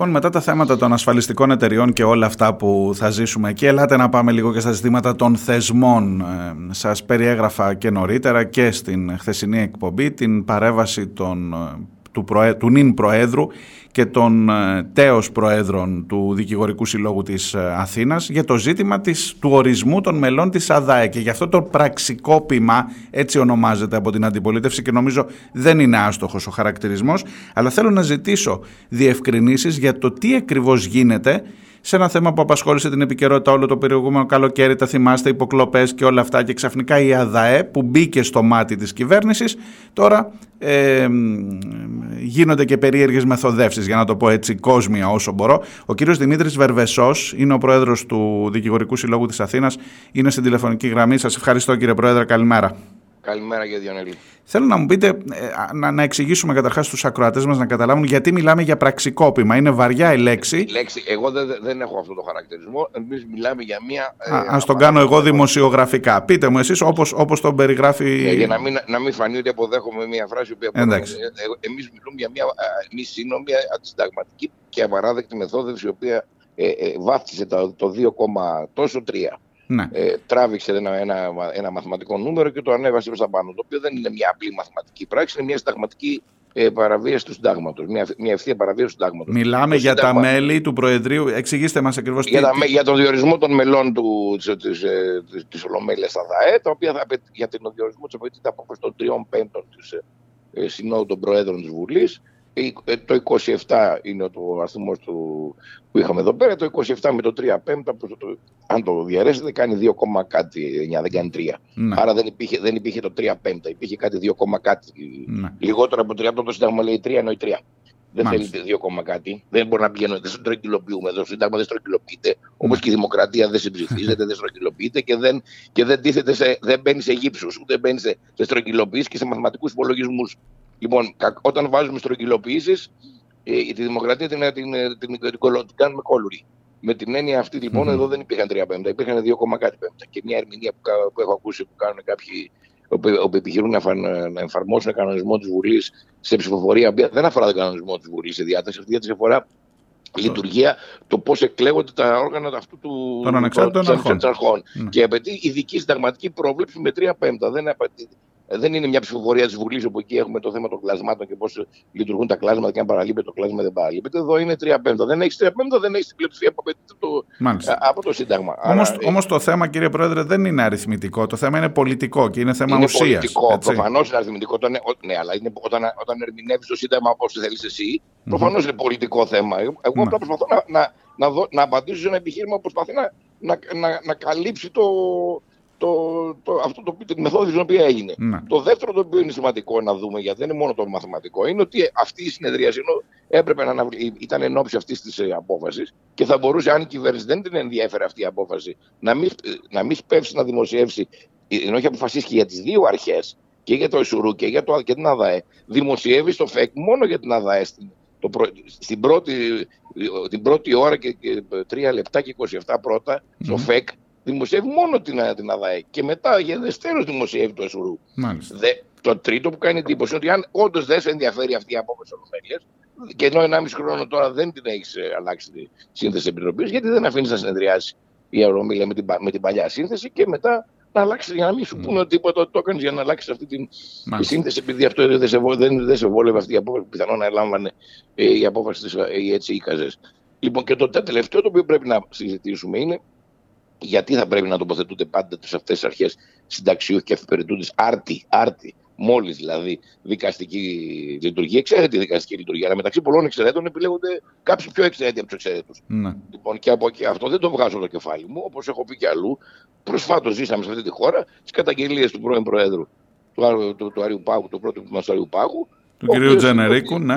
Ναι, ο οποίος έλεγε ότι του τάξανε συγκεκριμένα πράγματα για να, να πάρει μια απόφαση, είτε μας αρέσει η απόφαση, είτε δεν μας αρέσει, σε μια κατεύθυνση. Ναι. Λοιπόν, άρα λοιπόν, όταν, ας πούμε, όταν έχουμε τι καταγγελίες και θα πρέπει ο δημόσιος βίο να μην ε, σκιάζεται από τέτοιες καταγγελίες. Mm-hmm. Είτε είναι βάσιμες, είτε είναι Αν δεν ήταν πάντως βάσιμη, γιατί μπορεί να πει ότι δεν αποδείχθηκε προφανώς, αλλά αυτοί που καταγγέλανε δεν έκαναν κάποια μήνυση στον κύριο Τζανερίκο ότι έλεγε ψέματα. Μάλιστα. Ναι, προφανώς. Προφανώς ε, αφήσανε να, να, να έρεται και να, να, να, να, να, να σέρνεται μια τέτοια κατηγορία η οποία μαυρίζει ή βαραίνει το πολιτικό τοπίο και βαραίνει και τη δημοκρατία μας. Στην ΑΔΑΕ ειδικά γιατί γίνεται αυτό κύριε Πρόεδρε, μπορείτε να... Έχει εξέλιξη αυτή η έρευνα για τις υποκλοπές Άρα, άρα λοιπόν και μάλιστα η ΑΔΑΕ ήταν έτοιμη να, υπο, να επιβάλλει και πρόστιμο στην Εθνική Υπηρεσία ε, Πληροφοριών. Ήταν σε συνεδρίαση. Ναι. Και άρα όλα, ο στόχος είναι ο κύριος Ράμος, ο στόχος είναι. Ο στόχος δεν, δεν είναι πρόσωπα, είναι, είναι, είναι το πρόστιμο και το πρόστιμο δεν είναι τα λεφτά που θα επιβληθούν. Είναι ναι. το σκεπτικό βάσει του οποίου προφανώς ε, θα επιβληθεί, αν θα επιβληθεί κάποιο πρόστιμο. Για το, ναι. το, μπορεί το σκεπτικό να είχε κάποιες παραδοχές που να μην ε, βόλευαν την κυβέρνηση mm. και την πολιτική με αυτή, για το θέμα αυτό. ναι, αλλά το να μην βολεύει την κυβέρνηση η απόφαση μιας ανεξάρτητης αρχής δεν σημαίνει ότι πας και αλλάζεις και με, με, τέτοιο, με μεθόδευση, όπως λέτε εσείς, να μην πω την άλλη λέξη, ε, την, τη σύνθεση ναι, της αρχής. Δε, δε μας, οι, οι ανεξάρτητες αρχές είναι. η, η εκτελεστική εξουσία της θέλει πάντα διακοσμητικού χαρακτήρα. Όταν, αποτελ, όταν λειτουργούν κόντρα στην εκτελεστική εξουσία, δεν είναι ευχάριστη η λειτουργία τους. Mm-hmm. Το είχαμε δει στο παρελθόν και με την αρχή προστασίας δεδομένου προσωπικού χαρακτήρα, σας θυμίζω. Ναι, βεβαίως. Λοιπόν, και οπωσδήποτε και δεν σας κρύβω ότι δεν είμαστε και πολύ ευχαριστημένοι για την λειτουργία του Εθνικού Συμβουλίου Τηλεόρασης. Με συγχωρείτε, δεν όλα αυτά που βλέπουμε. Ε, τώρα μιλώντας σε δημοσιογράφο και βλέποντας την εικόνα, νομίζω θα, θα παραβιάζεται ανοιχτές θύρες. Προφανώς κανένας νομίζω δεν είναι ευχαριστημένος. Ε, δεν νομίζω ότι είναι κανείς ευτυχής με αυτά που βλέπουμε, με, με, όλη αυτή την κατάσταση που βλέπουμε στη τηλεόραση κάθε μέρα να, να, να, να, καταδικάζουν τα φαινόμενα των τηλεδικών, να καταδικάζουν τα φαινόμενα της παραβίαση των, του, του απορρίτου των επικοινωνιών να καταδικάζουν το φαινόμενο της, ε, του τεκμηρίου αθωότητος και της, ε, της δίκης και να έχουμε, να έχουμε δει όλες τις δίκες στον αέρα και να μην έχει επιβληθεί ένα πρόστιμο μέχρι σήμερα σε κάποιον από αυτούς τους οποίους mm. παραβιάζουν όσο τους κάνουν. Άρα βάζετε συνολικότερο ζήτημα. Το είπατε και με την συνάντηση με, τον, με την ανακοίνωση. Ναι, το λέτε. Το λέτε. Βάζετε ένα συνολικότερο ζήτημα για τη λειτουργία των ανεξάρτητων αρχών. Ναι, το έχουμε βάλει συνολικά. Προφανώς και η υποστελέχωση και η λειτουργία, αλλά και η αποτελεσματικότητα των αρχών αυτών. Γιατί η δημοκρατία περιμένει από ένα Εθνικό Συμβούλιο Τηλεόρασης όταν παραβιάζονται και βλέπουμε τη φωτογραφία μιας ε, ε, κοπέλας η οποία έχει βιαστεί από διαφόρους ανθρώπους και έχουμε δει όλη τη δικογραφία φωτοτυπία, κάποιος να, να κληθεί να, να απολογηθεί για αυτή την ιστορία που τη βγάζει. Μάλιστα.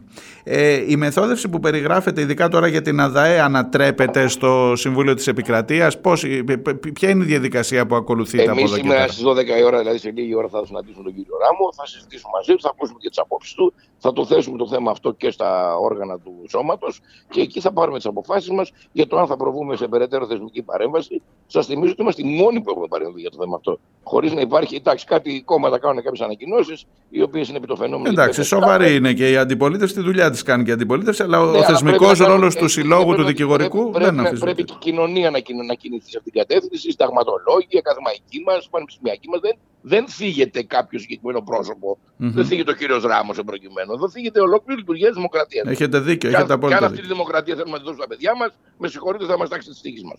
Και σας θυμίζω, και θα κλείσω με αυτό για να μην σας ε, κουράζω περισσότερο, ότι όταν ο κύριος Ράμος πήγε να κάνει έλεγχο στις εταιρείες κινητής τηλεφωνίας, βρέθηκε ο εισαγγελέας του Αρίου Πάγου. Και σας ρωτώ και με την ιδιότητα του νομικού φυσικά, για το τι σημαίνει αυτό για την κοινωνία. Να, να, να, να βάζει εμπόδιο στην έρευνα ο ίδιος ο εισαγγελέας. Θυμάστε την, την έντονη αντίδρασή μας και τότε στην γνωμοδότηση του Γιάκο, την οποία είχαμε καταστηλητεύσει εντόνως με ειδική ανακοίνωσή μα. Αλλά και πάλι εμεί τα είπαμε, εμείς τα ακούσαμε η δουλειά, η δουλειά έγινε. Δηλαδή ο κ. Δογιάκος, ο κ. η γνωμοδότηση του Δογιάκου ε, απέτρεψε την έρευνα στα, στα αρχεία της, της ΟΤΕ και της Κοσμοτέ. Μάλιστα. Και το σκοτάδι συνεχίζεται. Σας ευχαριστώ πολύ. Ναι. Και, Σας και, και, η δημοκρατία συνεχίζει να, να, να, να αποφλιώνεται. Έτσι ακριβώς είναι. Σας ευχαριστώ πολύ κύριε Πρόεδρε. Γεια σας. Καλημέρα.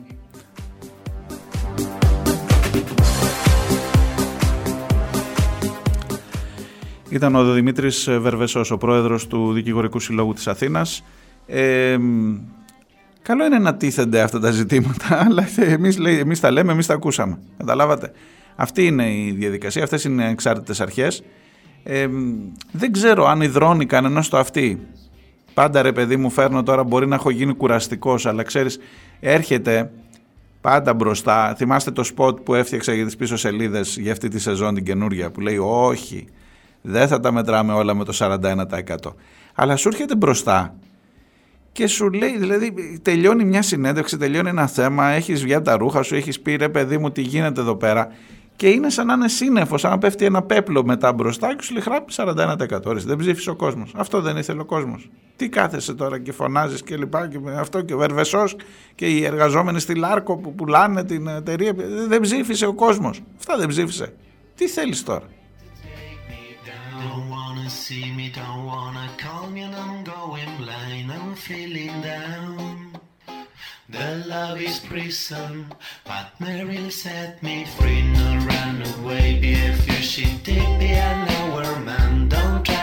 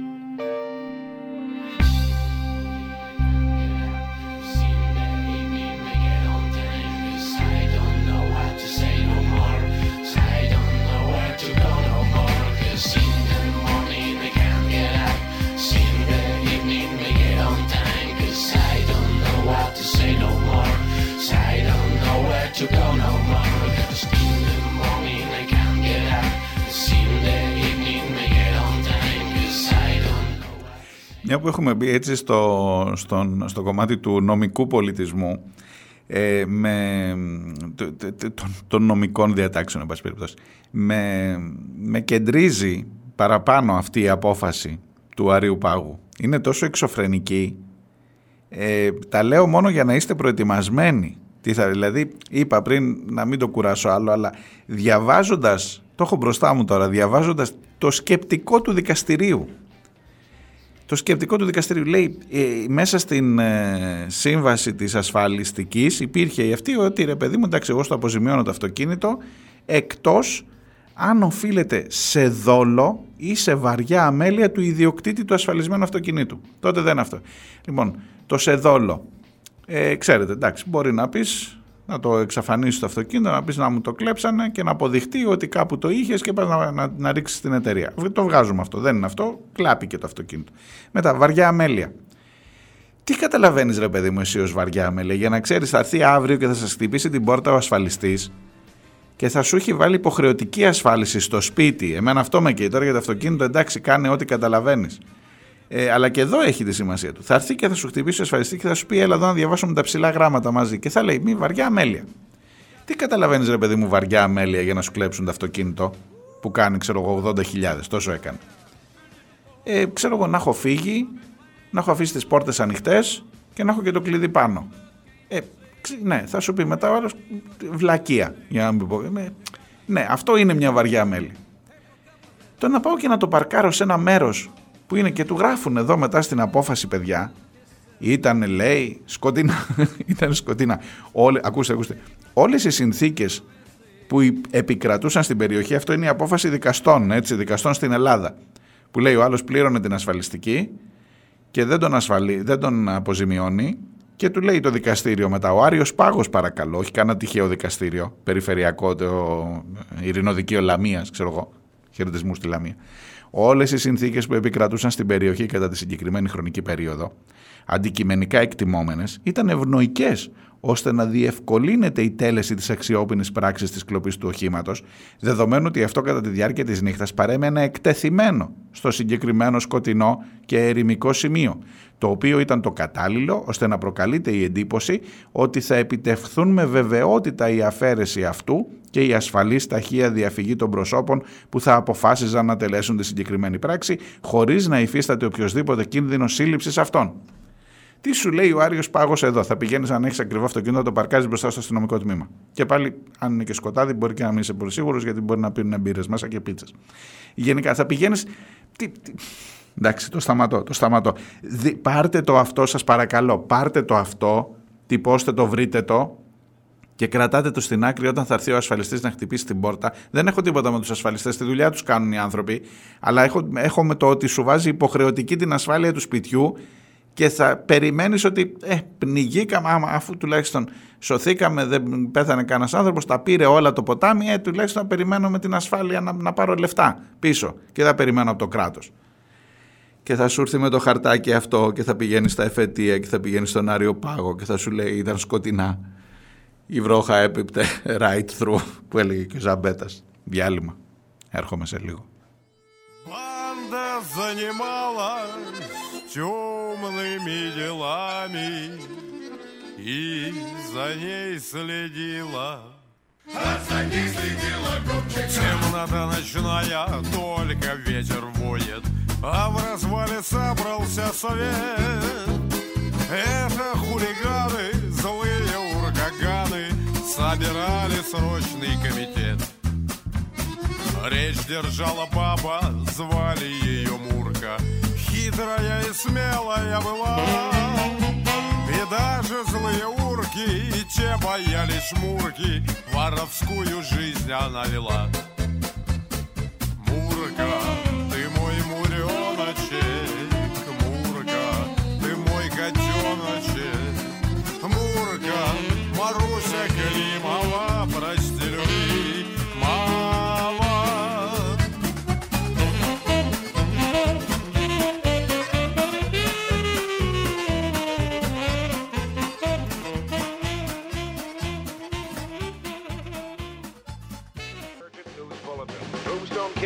partner Bad Luck Chuck are in the area. They should be considered armed and extremely dangerous. Ακούτε πίσω σελίδες, είμαι ο Μάριος Διονέλης. Τετάρτη και τέσσερις. Το τελευταίο μέρος της εκπομπής θα το αφιερώσω ε, όλο στην υπόθεση της κατάληψης του Ευαγγελισμού στο Ηράκλειο. Γιατί σας είπα και στην αρχή, με θίγει ως πολίτη και ως κάτοικο της πόλης και ως δημοσιογράφο. Με θίγει η μονομέρεια στον ε, δημόσιο λόγο σε ό,τι αφορά τη, τα ζητήματα της κατάληψης και αυτού του αφηγήματος περί νόμου και τάξης που ενέσκυψε πάνω από την πόλη ένα σύννεφο μαύρο λίγες μέρες πριν τις εκλογές, τις εκλογές τις οποίες κατέρχεται υποψήφιος ο πρώην αρχηγός της αστυνομίας που βαρύνεται για δεκάδες περιστατικά από Νέα Σμύρνη, από δολοφονία Μάγκου, από δολοφονία του Σαμπάνη του Ρωμά, ε, από ε, αυταρχισμό. Ο ένας άνθρωπος ο οποίος έχει στο, στο βιογραφικό του ε, εξαιρετικά βαριά περιστατικά αστυνομικής αυθαιρεσίας από την υπηρεσία στην οποία διεύθυ, την οποία διεύθυνε και τώρα έρχεται να γίνει δήμαρχος της πόλης και πάνω στην προεκλογική εκστρατεία τσουπ σπάει και η κατάληψη στον Ευαγγελισμό, στο Ηράκλειο ένα ζήτημα που απασχολεί την πόλη εδώ και πολύ καιρό με διάφορα αφηγήματα περί του ποιοι είναι αυτοί και αυτοί που είναι εκεί είναι αυτοί που στάθηκαν απέναντι στο φασισμό, είναι αυτοί που τα έβαλαν με τη Χρυσή Αυγή στην Αλικαρνασό όταν... Είναι αυτοί που, δε, που, που είναι στο δρόμο όταν εσύ είσαι στον καναπέ σου. Ναι, και εγώ, και εγώ μαζί. Λοιπόν, είναι αυτοί που δεν ψηφίζουν. Αυτό το ελάττωμα σας το έλεγα και χθες. Μεγάλο, δεν ψηφίζουν κανέναν. Κανέναν μας δεν ψηφίζουν. Και άρα δεν έχουν τώρα κάποιον. Ευτυχώς σήμερα, ευτυχώς έχω να σας διαβάσω δύο-τρία κείμενα και έχω να κάνω και μια συνέντευξη με έναν καθηγητή του Πανεπιστημίου Κρήτης. Το κτίριο ανήκει στο Πανεπιστήμιο Κρήτης και αυτό είναι που έδωσε δυστυχώς, δυστυχώς την εντολή από τον Ιούλιο με μια περίεργη απόφαση που λήφθηκε λέει μέσα σε πέντε λεπτά και ζητήσαν τον Ιούλιο να κάνουν οι αστυνομικές δυνάμεις ό,τι μπορούν και δώσαν το πράσινο φως για να μπουν κάποια στιγμή. Και μπήκανε μια εβδομάδα από τον Ιούλιο, μπήκανε μια εβδομάδα πριν τις κάλπες, τις δημοτικές, που είναι υποψήφιος ο, αρχηγός, ο τέος αρχηγός της αστυνομίας. Ε, παράλογο, παράλογο, ξέρω εγώ, ξέρω εγώ. Λοιπόν, το πρώτο κείμενο που θέλω να σας διαβάσω ε, έχει να κάνει με μια καταγγελία. Ε, έχει να κάνει μια, με μια ε, υπόθεση που βάζει ζητήματα σε σχέση με το τι ακριβώς έγινε εκεί.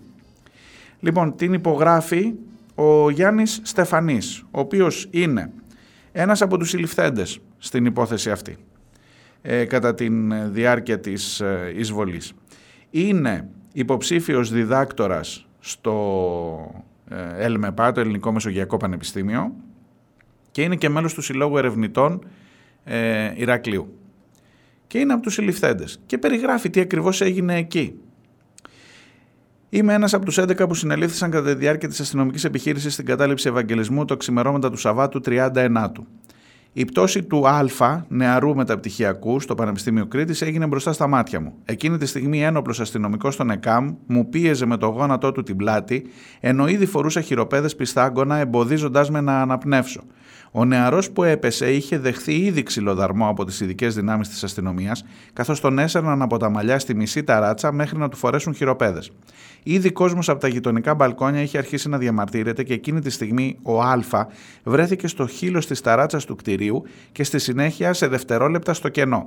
Την ίδια τη στιγμή τα, τα ΕΚΑΜ Παρότι ήμουν χειροπεδημένος και μπρούμητα, με κλωτσούσαν στο κεφάλι φωνάζοντάς μου στο αυτί. Βούλωσέ το γιατί και εσύ θα βρεθείς στο νεκροτομείο.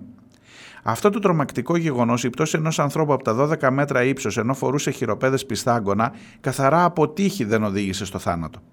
Από αυτή τη στιγμή ο Α βρίσκεται νοσηλευόμενος στο Παγνί, το Πανεπιστημιακό Νοσοκομείο Ηρακλείου, καθώς είναι με σπασμένα τα πόδια και έχει ρογμώδη κατάγματα στη σπονδυλική του στήλη. Από θαύμαζη και δεν έμεινε παράλυτος. Το βασανιστήριό του όμως συνεχίστηκε καθώς είχε την ατυχία να πέσει στη βάρδια γιατρού από το Βενιζέλιο, που προσπάθησε να κουκουλώσει την υπόθεση, ξαναστέλνοντάς τον πίσω στην αστυνομική διεύθυνση. Εκεί για περίπου 10 ώρες βρισκόταν ακινητοποιημένος σε αναπηρικό καροτσάκι, καθώς η υποδιευθύντρια της υπηρεσίας ισχυριζόταν ότι είναι καλυμμένη από το εξιτήριο του Βενιζελίου και το μόνο που είχε υποχρέωση είναι να του δίνει κανένα Depon. Μετά από πολύ έντονες διαμαρτυρίες, 13 ώρες αργότερα τον παρέλαβε το ΕΚΑΒ και τον εισήγαγε στο Παγνί, όπου με τις πρόσθετες εξετάσεις έγινε σαφές το πλήρες εύρος των τραυματισμών του. Θα ήθελα να τονίσω επίσης κάτι ανατριχιαστικό. Ο πρίτανης του Πανεπιστημίου Κρήτης, κ. Κοντάκης, αντιδεοντολογικά επισκέφθηκε χθες τον πολυτραυματία για να του ανακοινώσει ότι θα είναι ο θεράπων ιατρός του και ότι αυτός δεν κάνει διακρίσεις με τους ασθενείς. Παρένθεση εδώ δική μου. Ο κ. Κοντάκη, εκτός από πρίτανης, είναι και γιατρός ορθοπαιδικός στο Παγνί και αναλαμβάνει αυτό τον πολυτραυματία. Αυτός που έδωσε την εντολή να τον τραυματίσουν, αυτός αναλαμβάνει την θεραπεία του. Κλείνει η παρένθεση. Λένε ότι ο Μέγκελε χαμογελούσε υπέροχα. Δεν είναι δυνατόν ο, παρα... ο υπέτειος του παραλίγο θανάτου του ασθενούς να βρίσκεται ως θεράπων ιατρός πάνω από το προσκέφαλό του, από θέση ισχύως, καθώς η υπόθεση πολύ πιθανόν να προχωρήσει και στα δικαστήρια. Επιβάλλεται η ιατρική και φοιτητική σύλλογη αλλά και τα όργανα του Πανεπιστημίου να πάρουν θέση. Για του λόγου του αληθές, υπήρξε και δημοσίευμα στο Creta Live, το οποίο κατέβηκε στα γρήγορα όταν κατάλαβαν τι ανοησία έχουν κάνει. Να συμπληρώσω ότι για το πρώτο συμβάν με το εξητήριο στο Βενιζέλιο έχει ήδη γίνει παρέμβαση της ΟΕΝΓΕ, Ομοσπονδία Ενώσεων Νοσοκομιακών Γιατρών Ελλάδας, και ψάχνουν να βρουν τι έγινε. σω τα αρμόδια όργανα να πρέπει να ασχοληθούν και με την συμπεριφορά του κυρίου Κοντάκη. Θέλω να ενημερώσω ότι εγώ και άλλοι 10 έχουμε αφαιθεί ελεύθεροι με προφορική εισαγγελική εντολή. Μαζί με μένα είναι συλληφθής ακόμα ένας υποψήφιος διδάκτορας, ο οποίος όμως δεν μπορεί να τρέξει την υπόθεση. Το πλήρες κατηγορητήριο θα μας ανακοινωθεί μόλις απολογηθούμε στον ανακριτή μέσα στην εβδομάδα. Κλείνοντας αυτό το κείμενο, θα ήθελα να συμπληρώσω ότι χθες, στη διάρκεια της αστυνομικής επιχείρησης, στο στέκι του αθλητικού σωματείου του Τηγανίτη, προσήχθην ξανά, ενώ προπατούσα στο δρόμο από την ασφάλεια, προκειμένου, όπως μου είπαν, ε, καθώς όπως μου είπαν με γνωρίζουν Προς έκπληξή μου στην ασφάλεια, συνάντησα άλλες δύο υποψήφιες διδακτόρισες, οι οποίες έχουν επίσης προσαχθεί. Αν αυτό δεν μας προβληματίζει, δεν ξέρω τι άλλο να πω. Το Πανεπιστήμιο είμαστε εμείς και όχι οι όποι, η Πανεπιστημιακή Αστυνομία ή οι διάφοροι κυβερνητικοί εγκάθετοι σε συγκλητικούς τόκους. Την ευθύνη για ό,τι έχει συμβεί αλλά και για ό,τι θα συμβεί τη φέρει πλήρως ο πρίτανης κύριος Κοντάκης και η σύγκλιτο με την ομόφωνη απόφασή της. Ο Σύλλογος Ερευνητών Ηρακλείου, σε συνεργασία με φοιτητικούς συλλόγους και άλλους φορείς, πρέπει να πάρει ξεκάθαρη θέση για αυτά τα γεγονότα, καθώς ο φασισμός πρώτα έρχεται για τους άλλους και μετά για εμάς.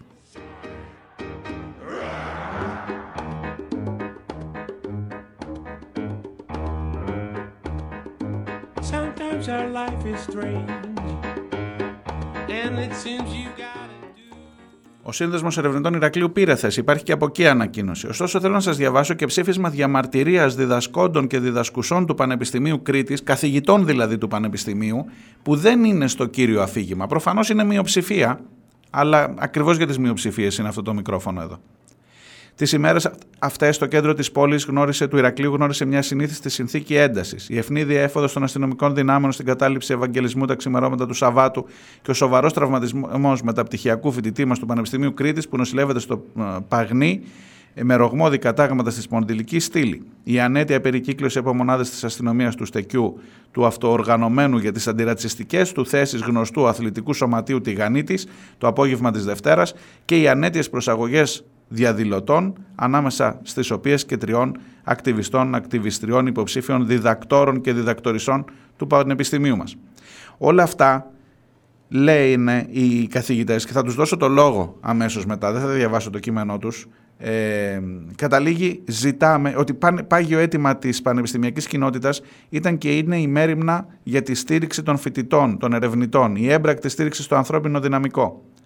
Η επίλυση των ζητημάτων που αφορούν την κοινότητά μας δεν επιτυγχάνεται που, με τρόπους που οδηγούν σε κατασταλτικές λογικές, καθώς αυτές προκαλούν αλυσιδωτές καταστάσεις έντασης στην κοινωνική καθημερινότητα της πόλης και στην πανεπιστημιακή ζωή. Ζητάμε την άμεση απομάκρυνση των ειδικών αστυνομικών δυνάμεων που έχουν έρθει στην πόλη του Ηρακλείου για τη διαχείριση του περιστατικού και την ανάληψη δράσεων για τη μείωση της έντασης τόσο στην πόλη όσο και στο εσωτερικό της ακαδημαϊκής κοινότητας.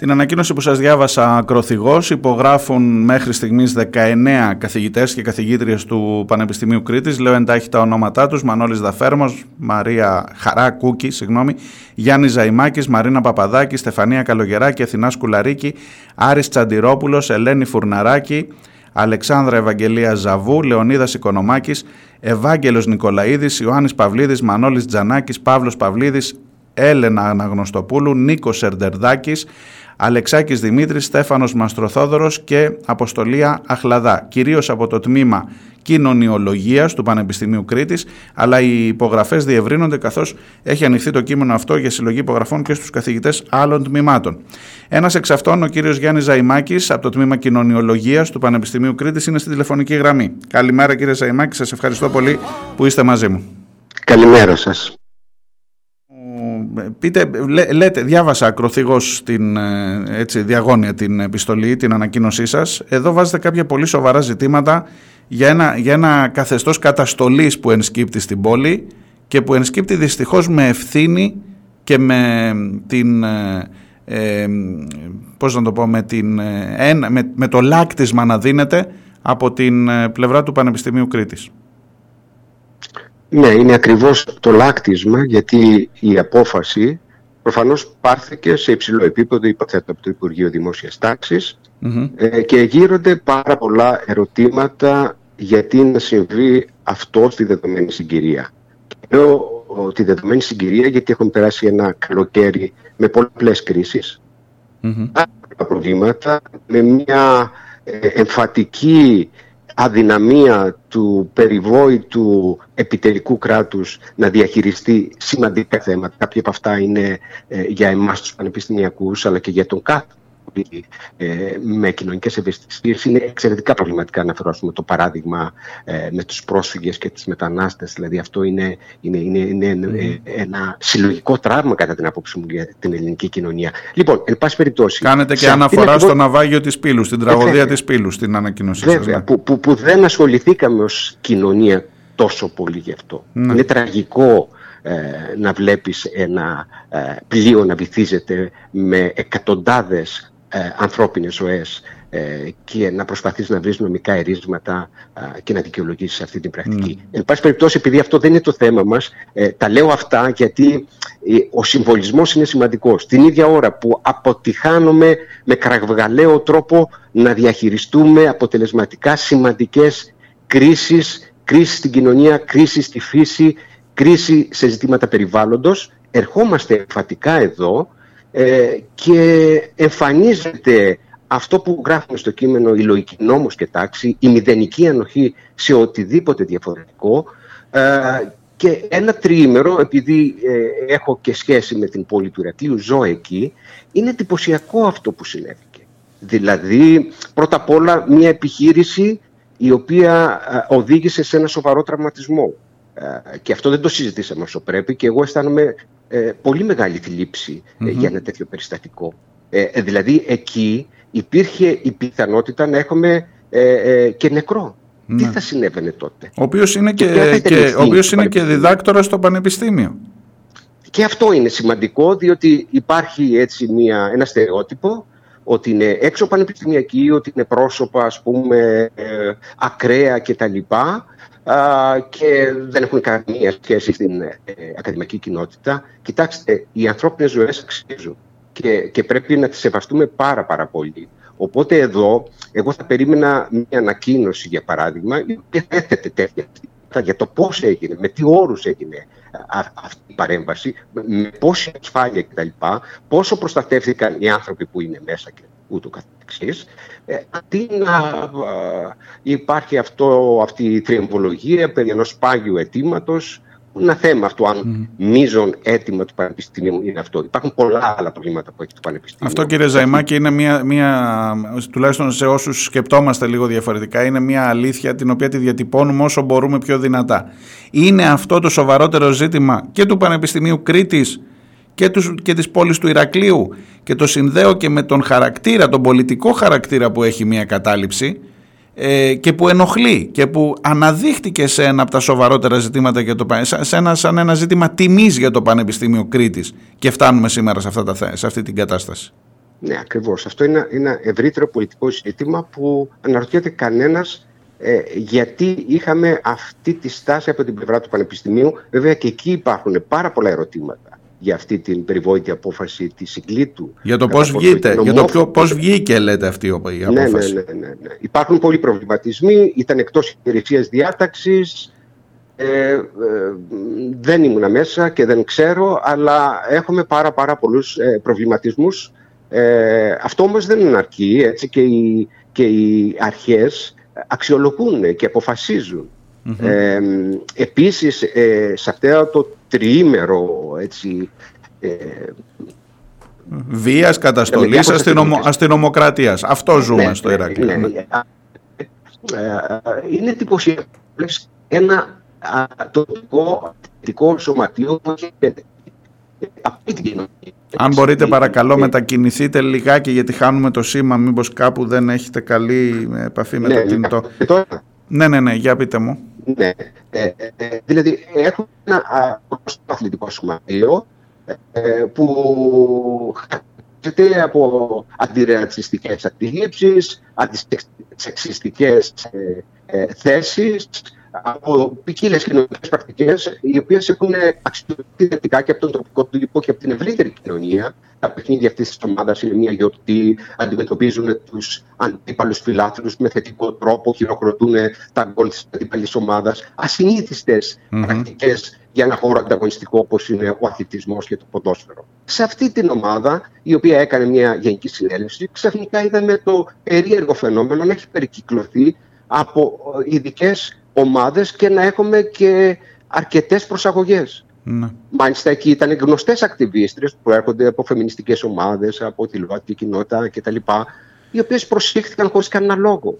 Είναι φοιτητές μας έτσι, και πρέπει να είμαστε πάρα πολύ ευαίσθητοι σε αυτά. Δεν κατάλαβα το νόημα αυτής της πρακτικής. Δεν κατάλαβα επίσης αυτά τα δακρυγόνα σε όλη την πόλη του Ηρακλείου, μια πόλη που είναι γεμάτη ειδικές δυνάμεις, στην πλατεία Ελευθερίας, στα λιοντάρια, στο λιμάνι. Γιατί έχουμε κάποιο πολύ σημαντικό κοινωνικό γεγονός; Ε, αυτά ε, είναι θέματα που δεν τα έχουμε και πρακτικές που δεν τις έχουμε ξαναδεί και μας θλίβουν πάρα πάρα πολύ αρκετούς πανεπιστημιακούς αρκετούς συναδέλφους και συναδέλφισες, πιστέψτε με, ε, και γι' αυτό κάνουμε και αυτές τις προσπάθειες για να εκφραστεί και αυτός ο λόγος που μέχρι τώρα δεν έχει ε, ακουστεί. Ξέρετε, υπάρχει ένα μεγάλο ζήτημα για το αν εκεί θα γίνει φοιτητική, αν θα, αν θα μετατραπεί σε φοιτητική στέγη, σε φοιτητική αιστεία, ε, για ένα πολύ σοβαρό πρόβλημα το ζήτημα της στέγης και των φοιτητών ειδικά στην πόλη του Ηρακλείου και σε όλες τις πόλεις εξάλλου και είναι το αφήγημα ότι γιατί να μένουν οι καταληψίες με το δικό τους ιδεολογικό πολιτικό αυτό και γιατί να δίνουμε χώρο σε αυτούς και να μην το κάνουμε φοιτητική στέγη για τους φοιτητές μας που θέλουν και, και εκεί αρχίζουν να, αρχίζει να γίνεται ένας διάλογος τέτοιος. Θα ήθελα τη γνώμη σας γι' αυτό. Κοιτάξτε, καταρχήν δεν έχει τεθεί ένα τέτοιο ζήτημα. Ε, δεν υπάρχει ένας τέτοιος σχεδιασμός. Και αν υπήρχε, θα έπρεπε να το ξέρουμε. Και νομίζω δεν μπορεί να υπάρξει, γιατί το κτίριο είναι πάρα πολύ παλιό. Κτίστηκε ε, στις αρχές του 20ου αιώνα, περίπου το 1906. Είναι πάρα πολύ ε, δύσκολο α, να ε, διαμορφωθούν προδιαγραφές ε, για την υποδοχή φοιτητών και στο σημείο που είναι. Ε, δεν νομίζω η ανακοίνωση που έβγαλε, ε, έβγαλαν οι Βρετανικές Αρχές είναι να μετατραπεί σε ένας χώρος πολιτιστικού για τις ε, ομάδες του Πανεπιστημίου κτλ. Σε κάθε περίπτωση, οργανωμένος ε, σχεδιασμός για την μελλοντική αξιοποίηση αυτού του χώρου, ο οποίος ε, να έχει συζητηθεί στο επίπεδο της ε, πανεπιστημιακής κοινότητας, δεν έχει υπάρξει. Ε, οι προτροπές προς την πολιτεία να μας χρηματοδοτήσουν εδώ και τώρα για να ε, μετατρέψουμε σε κάτι διαφορετικό το, το ιστορικό αυτό κτίριο ε, είναι, γίνονται στο παραπέντε. Δεν, δεν με πείθουν εμένα ότι ε, υπήρξε ένας κάποιος σχεδιασμός και εν πάση περιπτώσει εμείς δεν το γνωρίζουμε. Το Ναι. δε ζήτημα της στέγασης είναι μείζον πράγματι στο Ηράκλειο και στο Ρέθμινο. Ε, συνδέεται με ευρύτερες διαδικασίες, με τις πρακτικές του Airbnb, με τον υπερτουρισμό κτλ. κτλ. και χρειάζονται άλλες στρατηγικές και πολιτικές. Έτσι. Ναι. Ε, χρειάζονται νέες φοιτητικές αιστείες, χρειάζονται παρεμβάσεις στα ζητήματα που αφορούν ε, τα ενίκεια, ζητήματα που έχουν σχέση με την κοινωνική στέγαση κτλ. Αυτό είναι όμως μια άλλη μεγάλη συζήτηση και νομίζω ότι εδώ δεν ήταν αυτή η, η προοπτική. Έτσι. Δεν Ναι. ήταν αυτός ο λόγος ότι θα πάρουμε τον Ευαγγελισμό για να μετατρέψουμε σε φοιτητικές αιστείες. Άρα γιατί δεν περισσότερο υπάρχει καμία ήτανε- τέτοια μελέτη. Περισσότερο ήταν ένα γυνάτι, περισσότερο είναι μια αντιπαράθεση πολιτικού χαρακτήρα ότι σιγά σιγά να βγάζουμε από το πλάνο, από το κάδρο αυτούς που μας μπαίνουν λίγο και στη μύτη γιατί τα παιδιά στην κατάληψη, οι, οι συμμετέχοντες, οι συλλογικότητες δεν, δεν ε, ελέγχονταν με την λογική που ξέρει μέχρι στιγμής το κράτος. Το λέω όσο μπορώ πιο κομψά για να μην πω ότι ήταν απέναντι σε όλες τις αποφάσεις ακόμα και για τα ζητήματα που βάζετε γιατί και στο ζήτημα της στέγασης των φοιτητών δόθηκε στέγη εκεί σε ανθρώπους, σε μετανάστες, σε ανθρώπους που δεν είχαν που να μείνουν στο Ηράκλειο κάτι το οποίο δεν φρόντισαν οι αρχές του τόπου. Ναι, εγώ νομίζω ότι είναι ευρύτερες πολιτικές αντιλήψεις και στάσεις που υπάρχουν ε, όχι μόνο στο Πανεπιστήμιο αλλά και στην τοπική κοινωνία, που ζητούν τον εξευγενισμό του Ηρακλείου, την εμπορική αξιοποίηση των ακινήτων, α, την ανάπτυξη με κάθε τρόπο της τοπικής ε, αγοράς ε, μέσα σε, τέτοια, σχε- σε τέτοιους σχεδιασμούς αναπλάσεων ιστορικών χώρων, συζητιέται πάρα πολύ για την Αγία Τριάδα, για το Λάκου κτλ. Ε, μερικές φορές ε, τέτοιες νησίδες ε, δεν είναι αρεστές.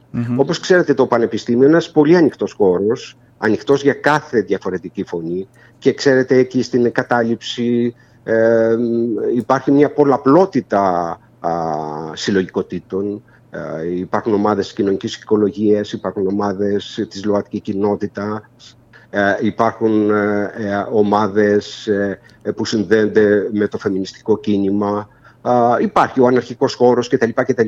Ε, πάντα στους χώρους του Πανεπιστημίου ε, είχαμε τη δυνατότητα να εκφραστούν και αυτές οι διαφορετικές ε, φωνές. Ναι. Ε, είναι ένα τεράστιο ζήτημα που δεν είναι μόνο ελληνικό, σε παγκόσμιο επίπεδο. Ε, γίνεται μια συζήτηση στο πώς διαχειριζόμαστε ε, τέτοιου είδους πρακτικές, τέτοιες ομάδες και κοινότητες. Τη διαφορετική Ε, φωνή κατά την θα άποψή έλεγα μου, εγώ Πρέπει σήμερα. να είμαστε πολύ ανοιχτοί στο πανεπιστήμιο σε αυτά και πολύ ευαίσθητοι. Δεν Μάλιστα. σημαίνει ότι συμφωνούμε σε όλα.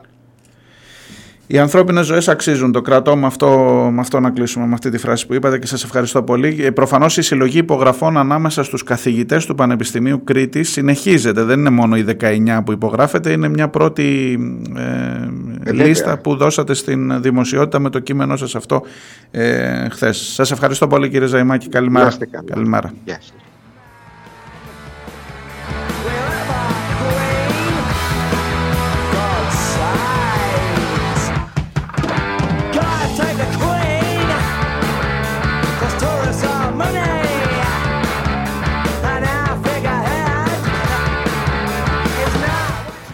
Ήταν ο Γιάννης Ζαϊμάκης, ένας από τους καθηγητές που υπογράφουν το κείμενο διαμαρτυρίας για όσα γίνονται τις τελευταίες ημέρες στο Ηράκλειο με το σπάσιμο της κατάληψης του Ευαγγελισμού και την αστυνομοκρατία στην πόλη. ε, καθηγητής στο τμήμα κοινωνιολογίας ε, και πρώην κοσμήτωρας της σχολής και ένας από τους ανθρώπους που έχουν δώσει πάρα πολλά στο Πανεπιστήμιο Κρήτης. Η Νιν Πριτανία, ε, η Νιν Σύγκλιτος, συγγνώμη, θα μείνει στην ιστορία ως εκείνη που έχει αφήσει φοιτητές χωρίς σύντηση, χωρίς αιστείες, εργαζόμενους με αμφίβολα εργασιακά δικαιώματα και υποψήφιους δικτάτορες συγγνώμη, συγγνώμη, και υποψήφιους διδάκτορες με χρέη χιλιάδες ευρώ στο κράτος, ενώ ταυτόχρονα κοινή διαδικασίες που βάζουν ανθρώπους σε κίνδυνο και πόσο μάλλον ανθρώπους που σπουδάζουν και εργάζονται στα τμήματα του Πανεπιστημίου Κρήτης, λέει ο Σύλλογος Ερευνητών και Ερευνητριών του Πανεπιστημίου του Ηρακλείου συνολικά ε, στην ανακοίνωσή τους. Ε, πρόσφατα μάλιστα βλέπαμε τις, ε, τους αγώνες του Συλλόγου είχαμε ακούσει και εδώ την πρόεδρό του, την κυρία Μαριλένα Κωνσταντίνου ε, για την κινητοποίηση που έκαναν για το καθεστώς με το οποίο εργάζονται οι άνθρωποι στο Πανεπιστήμιο Κρήτης. Για το οποίο εργάζονται υπό τις εντολές των καθηγητών αυτών που περιμένουν να πάρουν ένα πρόγραμμα και δεν εξασφαλίζει κανείς αν θα συνεχίζουν να πληρώνονται αλλά τους δίνεται το επιχείρημα ότι έλα τώρα φτιάχνεις και το βιογραφικό σου και για το γεγονός ότι το Ίδρυμα Κρατικών Υποτροφιών του ζητά ακόμα πίσω και τα λεφτά της υποτροφίας γιατί δεν τέλειωσε στην ε, ώρα του το διδακτορικό γιατί ακριβώς δεν τέλειωσε επειδή δεν είχε τις δυνατότητες να τελειώσει από, τον, από τους καθηγητές και από το σύστημα μέσα στο οποίο δουλεύει όχι επειδή βαριότανε και δεν έκανε τίποτα. Λοιπόν υπάρχουν πάρα πολλά ζητήματα με το Πανεπιστήμιο.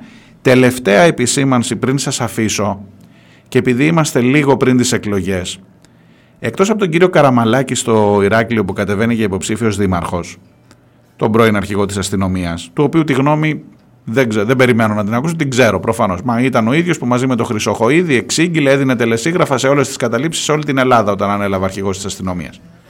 Την ξέρω την άποψη του, δεν χρειάζεται να μάθουμε τίποτα. Υπάρχει ένας κύριος Αλέξης Καλοκαιρινός, επίσης πανεπιστημιακός του Πανεπιστημίου Κρήτης και με βαρύ όνομα, ο οποίος μας στέλνει 15 ανακοινώσεις τη μέρα, τη μία πάει από εδώ, τη μία πάει από εκεί. Η αστυνομία εντωμεταξύ έχει πνίξει όλη την, την πόλη. Μια ανακοίνωση δεν είδαμε. Είναι ο ανθυποψήφιος, αυτός που υποτίθεται ότι είναι και μπροστά στις δημοσκοπήσεις και μπορεί να είναι ο αυριανός δήμαρχος.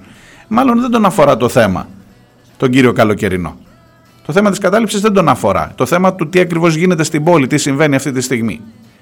Και υπάρχει και η κυρία Καναβάκη, στενή συνεργάτηδα του Νίκου Ανδρουλάκη, Πασόκ, Ηράκλειο, ξέρετε τώρα, το κλασικό Ηράκλειο, που επίσης είναι υποψήφια δήμαρχος.